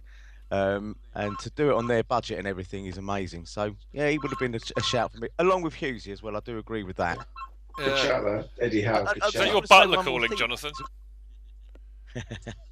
Yes, it is. Hello. I just, I would just say one more thing. I, I think this a lot of fans um, get hung up and say, "Well, you've got to go out and get the best," um, and we have had the best. And I always think it- it- it's it's the old um, investment thing, isn't it? You know, past performance is no guarantee of future performance. And there were times in the past when good clubs would go out and get good coaches that were on the verge Yeah. of doing something. You know, and it was about spotting that. Well, like that- like that- Hoddle when that we got Hoddle. Yeah. Yeah, yeah, things like that. You know, I mean, um, uh, and I think there are there are opportunities out there to do that, but um, you know, we won't do it. Obviously, you know that as well as I do. We're Chidge. Tony. We're obsessed with the, with Yeah. foreign managers and coaches, Yes. aren't we? It, it Yes. seems to be they won't ever look inwardly to the Premier League. They just look straight outside into the uh, into Europe, unfortunately. And, and yeah, and it's a shame because I think it's a bit of a con, really, because I think this is it's almost like a fashion. It, it was like English goalkeepers were, you know, always sort of regarded highly, and then suddenly it became all foreign. And now you're seeing the likes of Butland and and, and uh, uh, Fraser Forster and all this coming through, and now it's sort of starting to maybe swing back. And I, I just think, you know, I I, I wouldn't mind us uh, having a look around. Right, we've got one more question, and we, you know, there's we've got four minutes, so we need to be fairly brief on this one. Um, and it's from Kurt Chelsea. He says, "Question for anyone." I'm going to ask this to Dan. Uh, opinions on why players leave Chelsea on loan and then play well elsewhere. Obvious examples being, of course, Salah and Cuadrado. Uh, well, good question. Um, pressure, less pressure at the other clubs. Perhaps their stars more suited to the Italian game. I mean, again, Salah, Cuadrado never really got enough time to prove themselves. They've gone to Italy, they've all got full seasons. and They're showing they are, they have got some talent. But, you know, these players aren't mugs. I mean, Salah was a great hope at Basel. Cuadrado had a good track record. They came to Chelsea, barely got any game time, so we didn't really see the best of them. They've now gone, both had good seasons, and we've seen what, you know, they are decent players. I can't really agree with you, Dan. I just thought that they, when they were given the opportunity, they they contributed nothing. Um, uh, and and they, they, they were, there was obviously some reason that they were unbelievably nervous. Because every time they came on the pitch, you just thought, well, they look like rabbits in the headlights here. These two. oh no, Um, not, yeah, I wasn't saying they didn't. They didn't prove themselves at Chelsea. No, but I, I, don't. I don't think giving them any kind of, even if they give them more time, I don't think that uh, they'd, they'd have revealed anything other than they, they were scared. No, it's a, it's a whole hindsight things like with you know Kevin De Bruyne and Romelu Lukaku. These these players have gone. They could have gone the other way and been really shit and playing for some you know third rate European team. And perhaps one, one should ask: Is there a problem with playing for Chelsea rather than uh, Well, playing for was, these is there, well that, that that begs a question. Where you know what is wrong with Chelsea from top to bottom? I mean, I think Salah was a, a decent player, and Roma's probably his level. Cuadrado was a decent player, and he's, he's he's performing well in a very good team. So he must have some Mm. talent. Why they didn't work at Chelsea? Well, I mean, my, my own view on it is that I, I think it's down to pressure and expectancy, and I know I know we, we find it a little bit hard to grasp the reality, but we are one of the, or well, up until this season, certainly one of the elite clubs in Europe, and the Premier League is certainly seen globally as the most important league in the world for really only because of its it, it, its its uh, its its global reach and, and its money. I think it's money. you know, because I think it's not the it's not the best league in the world. It's probably the most competitive and certainly the most entertaining. But you know, basically, if you are, talk to a lot of foreign players and you hear a lot of the interviews that go around, they all want to play in the Premier League. They're really attracted to it. So basically, a, a player who I mean, I thought Cuadrado, for example, was one of the best players in the World Cup in Brazil. I thought he was fantastic, and then he comes over here and his sphincter went into overdrive, and that was it. That's the thing. It's like you look at um, James. He had a party. James. James. It's, it- it's, it's like that bloke who plays for Stoke, uh, who, who- who's. They you look at the spelling of his name, and it's English and it's pronounced in Spanish. Who's who is that player? God, what was it? Coates, that's it. Yeah, Curtis. Or Ralph, Ralph Coates. Coates, Ralph- that's yeah, it. Ralph yeah. Coates, that's it. You stole my line. Oh, Dan gets really upset because we do Yeah, we yeah. do it every week. Somebody, usually me, steals Dan's line. So Dan, carry on. I'll give you the floor. Oh forgot I was no! gonna say now. Uh, my mind's got confused. But yeah, Yeah. about Cuadrado, weren't we? Yeah, he's, he's performed very well in, in, a, in, a, in a top top Italian team. So, uh, will, will he get a chance next season? I don't know. I think Co- he'll certainly Conte likes him apparently. Yeah, I mean, depending on what the budgets are and what we're around, I think a lot of these players will come back. And we might find whether we go on tour this year, they're going to be a big squad. A lot of players. He's got looked at, and there 60 might be one or two players on our books. 60 players. Yeah. So that is just mental. I mean, it really is. Anyway, look, we've got to go to a break because we're nearly up to time. But before we do, I will say several things. One, I really enjoyed that. That was quite fun. We might do this more often. Uh, did you enjoy that, lads? Yeah, yeah, very good. fun. I hope your people, the people in Mixlr, did too. But I've got to, to let the lads know about this post on Mixlr here from Osgood9, who he was at the Liverpool match in '65, which I think was a semi-final, wasn't it? Wednesday '66 and Leeds in '67. Jonathan, how about that? Oh, uh, oh, that's wonderful. I mean, I was at the Yeah. Leeds 67 game as Wasn't well. that some yes. sort of an epic kind of, you know, quite a lot of replays and stuff? No, it was the it was um. Oh, we cheated, in didn't last we? Few minutes with a free kick, which the referee dis- That's it. We referee called cheated. Yeah, yeah. I've seen photographs of Peter Lorimer and Billy Bremner going absolutely mental. I don't think we cheated. I just think the referee made a decision to uh, that the, the free kick had been taken. I'd like too to think we did cheat Leeds, though. That would, that would give me immense satisfaction. Yeah, that would have been Right, I do people. Look, agree. thank you, you people on Mixlr, so much for those questions. I really quite enjoyed that, and, and I would be up for doing that again. I tell you what, I would also be up for. fun. I would up, be up for maybe allowing one or two of you to maybe do a, a Skype call with us, so you can actually phone and ask your question in person. If I could figure out how one does that, then uh, then I then I might consider that because that would be a bit fun and also a bit like we used to do on Sports Tonight Live. Anyway, um, after the uh, after this little break, uh, we're going to be having the usual roundup of Chelsea supporter news, together with an exciting competition to win uh, money or vouchers to get a Chelsea shirt at Classic Football Shirts. Do not run away. We will be back in a minute.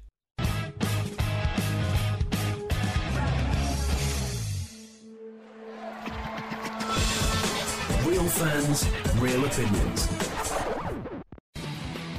I'm Jason Cundy, and you're listening to the Chelsea Football Fancast. Up the Chelsea! Footballfancast.com.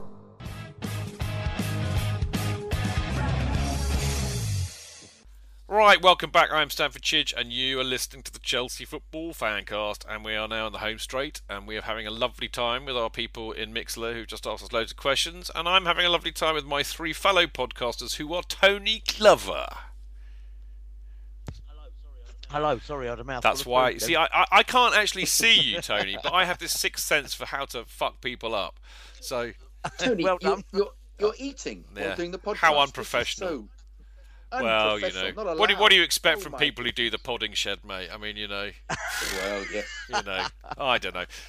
They, they stuff themselves at the podding clearly shed do, constantly they while clearly they're on air. You know yeah. that, don't they? Crisp I after know. crisp We, we would crisp never do that ever, would we? Never, I, I do remember actually in the days when we used to do the show in Putney Station, and, and we'd, we'd be starving and drinking heavily usually, uh, and we'd quite often tuck into pizzas, and we and we, we we we were like dogs with the with with food. You know, we couldn't hold on and restrain ourselves, so we would launch into these pizzas. And I got this very complaining email or post from this this lad in India telling us off for eating pizza while we were broadcasting, and it was just unprofessional and disgraceful. It, But I, I- it added something to the atmosphere, though. When, I when know, every time I, exactly. listened. I thought it was good. I enjoyed it. I thought, it's yeah, I know real, where they are. mate. They're It's at, uh, real.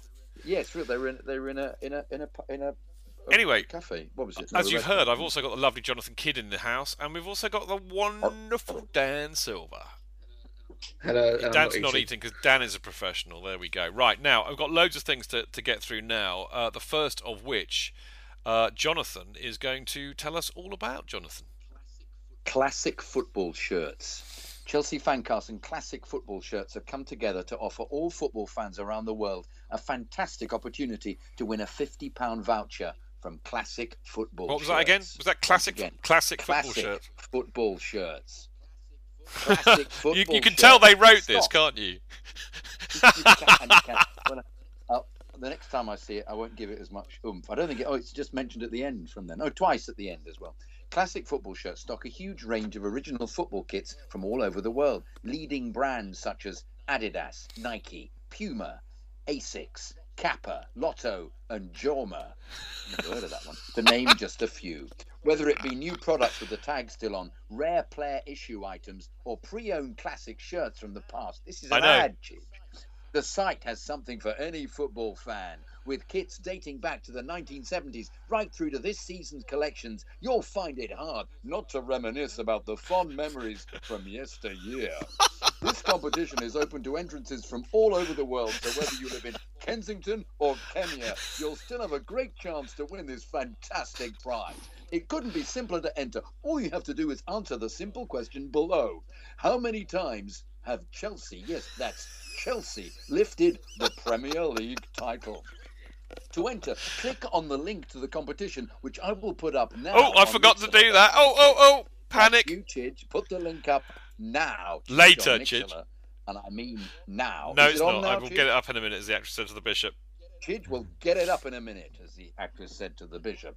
And right after the show on the Chelsea Fancast, Twitter and Facebook pages. Yeah, yeah, I will. Don't panic. Where I'll be placing this blog. It's that simple. The competition closes at midnight on the 31st of March 2016, and the winner will be announced soon after. The winner will receive an email from Classic Football Shirts to organise the prize. As a thank you for entering, all participants will also receive an exclusive discount to use at Classic Football Shirts. Good luck. Oh my giddy aunt! I t- ah, i- i- well if- done. yeah, brilliant, Jonathan. You are an absolute legend. If Carlsberg did ads, that would be the one. They would. They, no, I've been on a Carlsberg ad actually. I did one originally. You know that's the, only, that's the only thing that could have improved that is if you'd have had Pearl and Dean music in the background.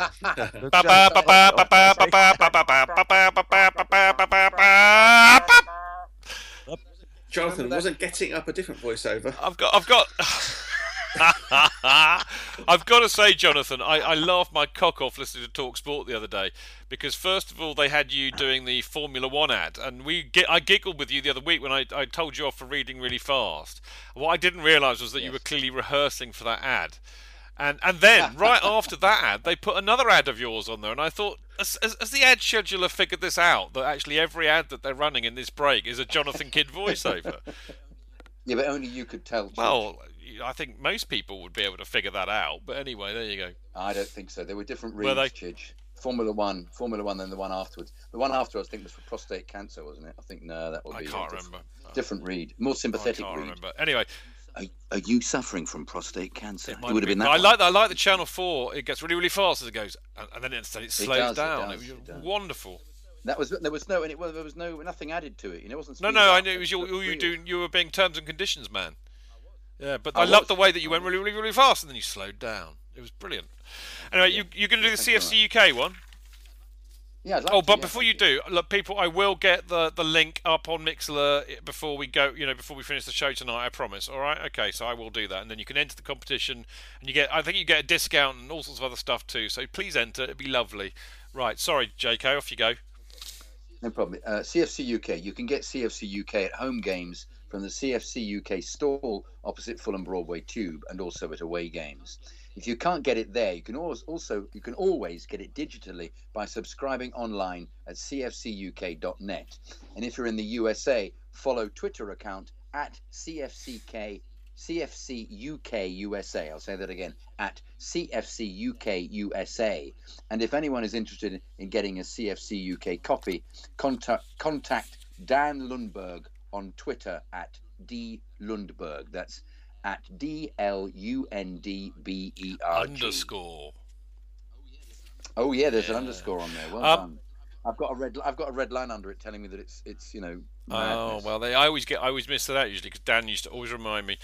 anyway, right, uh, Chelsea Supporters Trust. We've got some very interesting news about the trust. Uh, obviously, first of all, you must go and join it, uh, and if you do, you can get your voice heard by the club. Uh, it's five quid to become a voting member. Uh, it's free to be a, a, a non-voting member, but sign up at chelseasupporterstrust.com so you can attend the meetings, come to the events, and vote on all of the issues that directly affect you, and make sure you get your voice heard. And of course, follow them on Twitter at Chelsea S Trust. And you'll be delighted to know that in the house tonight, the lovely CFC unofficial Debs, who's on the board of the Supporters Trust, is working very, very hard on uh, redoing the website. And I had a sneaky look at it today, and it is wonderful. She's doing a great job, and that'll be going live soon. Now, before all of that, though, uh, they're in fact, well, in fact, actually, Chelsea Fancast is going to be hosting a virtual general meeting this Wednesday at seven o'clock. And uh, what how that'll work is you just basically do what you lot are doing now. You can listen live on Mixlr, mixlr.com forward slash Chelsea hyphen fancast, and you can ask questions of the board representatives who will be on, including the chairman Tim Rolls and myself, uh, possibly another couple of others too. And the agenda will cover ticket pricing, the reaction to the club's announcement, and the Premier League £30 cap.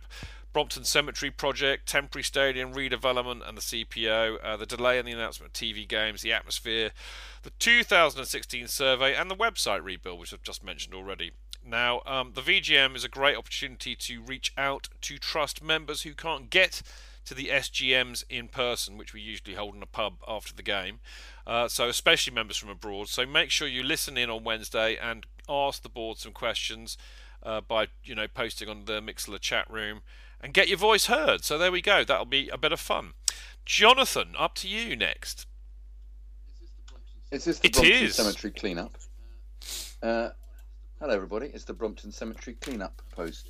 Um, the CST board is very pleased to announce that in conjunction with the Friends of Brompton Cemetery and the Royal Parks, we will hold our first Volunteers Day to assist with the cemetery tidy up and grave tending on Saturday, the March the March the 26th at 11 a.m. That's Saturday, March the 26th. This Saturday, at isn't 11 it? a.m. Indeed, it is.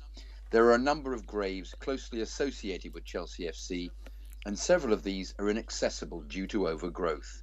Chelsea Football Club has kindly agreed to provide us with any tools and safety gloves we might need. Uh, there are already a number of people who have expressed an interest in helping us on the day. We hope this will be the first of many such events. Further details will be released to members nearer the time, but if you're interested in coming along, please email inquiries at chelseasupporterstrust.com. That's inquiries at chelseasupporterstrust.com using the subject header Brompton Cemetery. CP. Praise. Well, I know, isn't that a wonderful thing actually? And I, I, I know for a fact that there's quite a lot of uh, there's been a really good response, I think, to that. So there's going to be. Sadly, I can't make it myself because I shall be marooned down in Winchester. But uh, I know that there's quite a lot of people going, and I mean, you know, that'd be great. And I think actually, if I was there, it'd be a bloody good excuse to go to the pub afterwards. So there you go, and hopefully. Are there some Are there some Chelsea players buried Oh there? God, yeah, all sorts of people. I mean, we we um, I think contributed quite a lot of money to getting a, an ex-player's uh, gravestone done up. I mean, Debs, I think will will know better than I because she remembers things like that. And Andy Silverman's father-in-law is is laid to rest there, so there we go. But also lot of the Mears family. Uh, I mean, all sorts of people associated with Chelsea, and you know what they're what they're planning to do on Saturday is really good, and I'm delighted there's been such a a healthy response, which is lovely. So there you go. Right, uh, CPO Jonathan. If you want to earn a little bit of Chelsea and protect the future of the club, go and buy a share in the Chelsea pitch owners who own the freehold of Stamford Bridge and whose aim is to ensure that Chelsea Football Club will remain playing football at Stamford Bridge. To find out how to buy a share for £100, email info at chelseapitchowners.com or check out chelseafc.com slash fans slash chelsea hyphen pitch hyphen owners and follow them on Twitter at pitch owners. Marvelous, yes. And uh, the other thing about that is Martin Wickham did an unbelievably superb uh, blog, uh, which we put up on the on the Chelsea Fancast website last week. Which uh, and Martin actually writes brilliantly. It has to be said, but he encapsulated in one blog. Um, in a very even-handed way, why the Chelsea pitch owners are still integral to the future of Stamford Bridge, and I recommend that if anybody's got a, a five minutes to spare, that they go onto the Fancast website and, they- and they have a read of that. And whilst we're at it, uh, some bloke called Tony Glover put one up last week, which was fantastic. Yeah, mate, really good blog as well. Actually, we were blessed this week. And uh, and I think uh, I put one of um, Clayton's up as well today, the youth, youth, youth one. So there we go. Lo- Lots to read. Always a good read. Always a good read. So thank you to the people who put the blogs up there. But do read them; they're worth it. They write very, very well, my people. Right. Uh, the last plug for the week, uh, which was sent in by the lovely Brenda uh, to me this afternoon. Um, but this is Canners on tour. There is no better tour than Canners on tour, I can tell you. But uh, it looks like he's having been in Australia and India recently. It looks like he's off to the States again. So the schedule is uh, he's going to be with the Boston Blues uh, in the Banshee pub from May the 14th to the 17th. I don't think he's going to be in the pub solidly for four days, but if I was there, I would be. But I think that's basically where they're going to do the evening with him. But it'll be sometime between the 14th and the 17th of May. Uh, uh, get hold of at Boston underscore Blues for more information there. Um, he's going to be with the Atlanta Blues between the 17th and the 22nd of May. Um, the focal point being the Meehan's Buckhead pub, and you can get hold of Atlanta Blues by tweeting at ATL Blues. He's going to Dallas uh, between May the 22nd and the 26th, where he's going to be with the Shed End Dallas mob. And the focal point there is the Londoners pub, and they are at Dallas Shed End. And last but by no means least, uh, he's going to be with the Bi- Bio City Blues. I always think of uh, Creedence Clearwater, born in the Bayou. Remember that, Tony? Yeah. I Uh, thought yes, that- um, I would love to yeah, remember yeah. I, those I had you down as a yeah. closet Creedence Clearwater fan, mate. Who was that other chap? Tony Joe. What was his name? Tony Joe. You lost me there, J.K. He used to sing lots of stuff about Did the he? Bayou. Tony Joe. Okay, well, I prefer a bit of John Fogerty myself, but there you go. Born in the Bayou. Okay. Uh, I, I, I quite. I also like a bit of choogling, mate. A bit of choogling. Choogling, yeah. I like a bit of choogling. Yeah. Okay, No, can Google explain? choogle and you'll find out. Um, anyway, Bayou City Blues. How do you spell it, Chich? With a T. C H O O G L E. Yeah. Or or Okay, L I N G. might be one of those Choogling. Clever things with a T. Choogle. No, no, that's northern to Oogle. That's something completely different. JK. Anyway, the Bayou City. Sorry, Brenda, I'm norsing this little plug right up. Anyway, Bayou City Blues uh, between May the 26th and the 29th. Uh, the focal point being the Phoenix Brew Pub. Um, and of course, you can get hold of Bayou City. Bayou. Ci- I'm, I'm pronouncing it horribly, I'm sure. Anyway, it's at Bayou, B A Y O U City Blues. Now, uh, the other thing about this trip, uh, like, like the last time we went out there, is that Paul will be playing, although I've written it as plying some football. Not quite sure what I meant by that, but I'll go with uh, playing instead. Playing some football in aid of the Soccer Streets charity. So if you want to help out with that and donate some money to that very worthwhile cause, go to soccerstreets.org forward slash squad forward slash 517. Goodness gracious me, we're almost done. That that's that was. Uh, I think actually Jonathan and I need a round of applause for that because I think that that was quite hard work, wasn't it, J.K. Yeah, I'm, I'm I'm gonna. myself. I'm giving myself the clap, not for the first time. Me too. Tony Joe White. Tony Joe White. Yeah. Tony Joe White. Though never a huge commercial success, Louisiana born singer, songwriter, guitarist Tony Joe White is revered amongst musicians and blues and rock aficionados alike as the king of swamp Mm. rock. Uh, some very sad news has come in from Andy, uh, Andy Silverman. He says, in case I missed it, which of course I did, uh, please mention uh, Ryan Ross, who's a young Chelsea fan from Ireland, age four, who passed away from leukemia last week. Rest in peace. That's very sad news. no age at all. Um, I don't really. How do you follow that? Really, you can't, can you? Uh, that's awfully sad news. Okay, right. Um, it's time to go, people. I think we've uh, we've had your money. Now it's time to go home. Or you've had your day out. It's time to go home. Or you've had your evening out, so it's time to go home, isn't it, chaps? What do you think? I think that's yes. there- are less polite Yeah. versions of that phrase. Here for um, the yes, I fan think cast. You're so. only here for the fan cast. The fan cast. Uh, I tell you what, you Oh, know, dear. I, I, as it happens, I was quite bubbly. Actually, I was quite hungover yesterday, but I was basically quite in quite a good mood. Um, but had I not been in a good mood, I would have been. I, I'm I'm feeling quite pumped up and thoroughly cheered up after doing the show tonight, Tony. Uh, oh yes, me too. And uh, you know, th- you bear in mind how fragile I was telling you I was before coming Yeah. onto this, and I can genuinely say um, I feel I, I'm now back up to about ninety percent uh, efficiency. So I'll be off to bed in about half an hour to recover. It's because you had a meal as well, didn't you? while, we, were- while you were doing this as well, Tony. Oh, yeah, it's because I had a meal as well. I was doing it. Yes, so I've been refueled as well. Yes. I've got a lovely tw- uh, post here. Great show, guys. This is from Debs. Great show, guys. Brilliant laugh. JK was on top form. Yeah. Tony Joe White, Polk Salad Annie, Gates are. It's gone. It's gone. It's gone very Reithian, isn't it? This now, all of a sudden we're we're, we're entertaining and educating and informing. I think it's okay, great. first time I've ever heard it called that, but I'll take it. it's the way the BBC should be. You're absolutely Yes, correct. indeed. Um, now, Zuriel. Zuriel's asked a very good question here. Chidge, do you still do Mimi TV? No, we don't, and there's a very good reason for that. Uh, Zuriel, although that, you know, quite possibly now it would be easier for me, but I, I was finding that, you know, spending quite a lot of the Monday putting this together, then doing it for a couple of hours, um, and then then if I did Mimi TV afterwards, that'd be like another half an hour to an hour. Much as I enjoyed doing it, although you know we got about five ten people in there, which is not a great deal. Uh, that that would take another hour, and that would be like ten, half ten. I hadn't eaten, and then I still had to upload the podcast. So, and then I had to drive home from London to Winchester. So basically, I thought something's got to go here, and it was Mimi TV. So very sadly, I ended our relationship therein. But the upside is is that now we do the show, and I get this. I'll get this on air for you within the next hour or two. So there's always a, a, a silver lining to a cloud. And talking of Zuriel, I don't. I'm not going to mention what you said in your email, and I hope I'm allowed to say this. But I'm going to just take a flyer on it. But uh, Zuriel's coming over from Toronto. Uh, for uh, well, the period he'll be over here is for the Spurs and the Leicester games, and I know he's a lovely bloke. I know that he has been listening to the Chelsea Fancast pretty much since we started. So he's been here since 2008, uh, when we were most decidedly shit.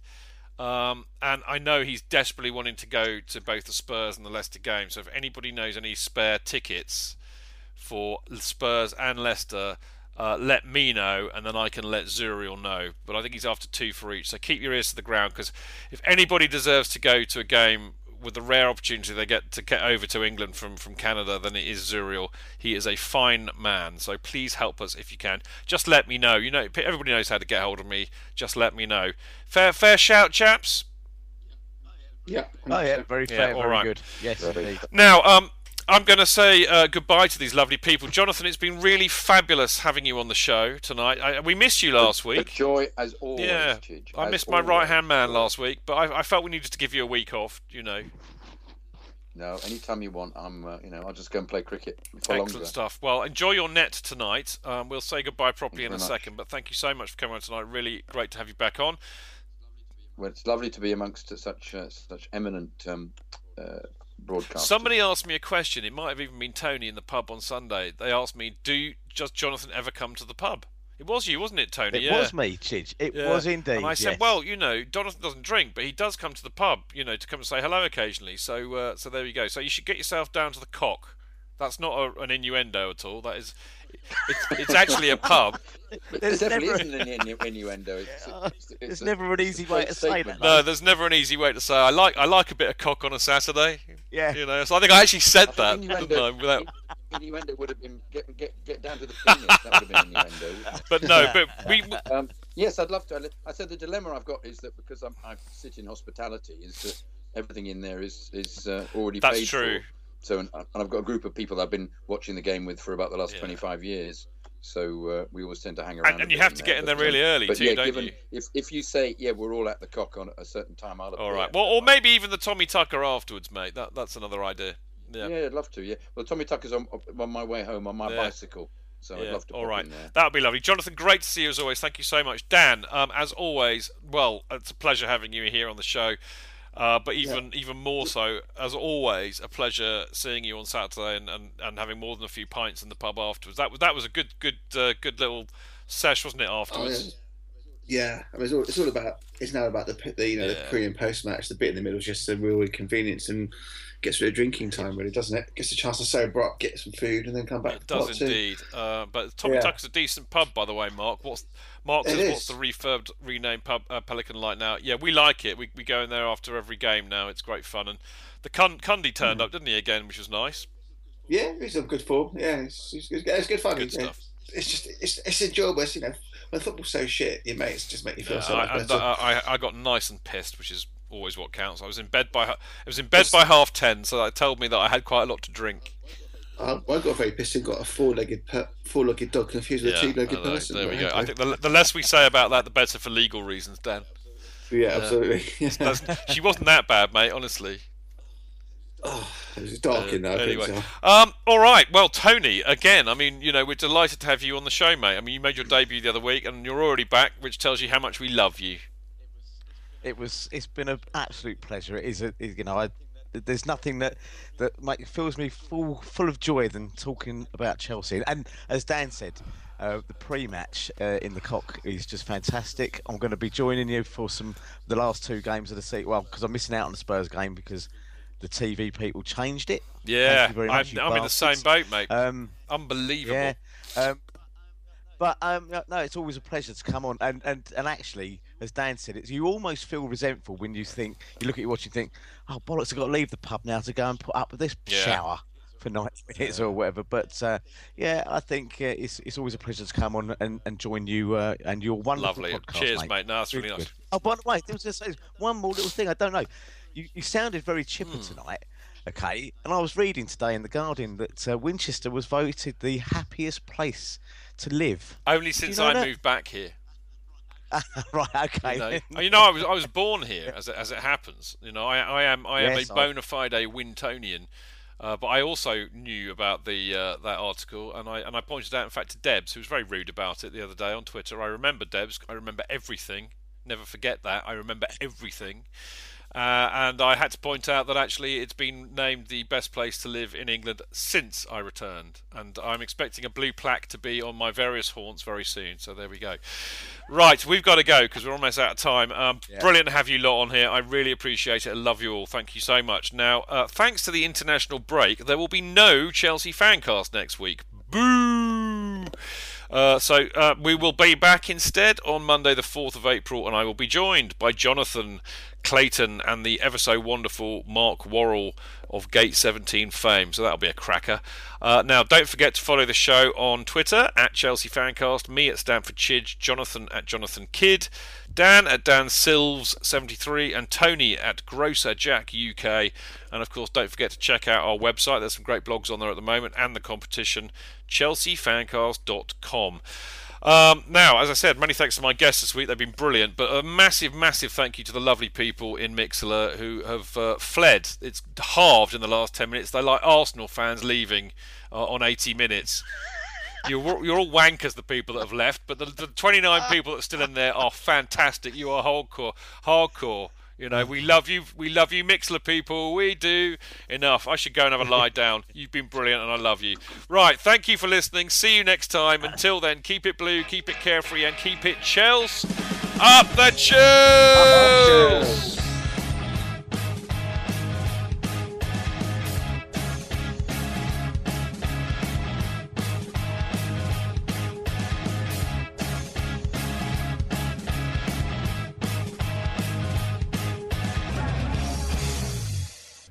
It's the 90th minute. All your mates around. You've got your McNuggets share boxes ready to go. Your mates already got booked for double dipping, and you steal the last nugget, snatching all three points. Perfect! Order McDelivery now on the McDonald's app. You in? At participating restaurants, 18 plus serving times, delivery fee, and terms apply. See McDonald's.com. Hi, I'm Daniel, founder of Pretty Litter. Cats and cat owners deserve better than any old fashioned litter. That's why I teamed up with scientists and veterinarians to create Pretty Litter. Its innovative crystal formula has superior odor control and weighs up to 80% less than clay litter. Pretty Litter even monitors health by changing colors to help detect early signs of potential illness. It's the world's smartest kitty litter. Go to prettylitter.com and use code ACAST for 20% off your first order and a free cat toy. Terms and conditions apply. See site for details.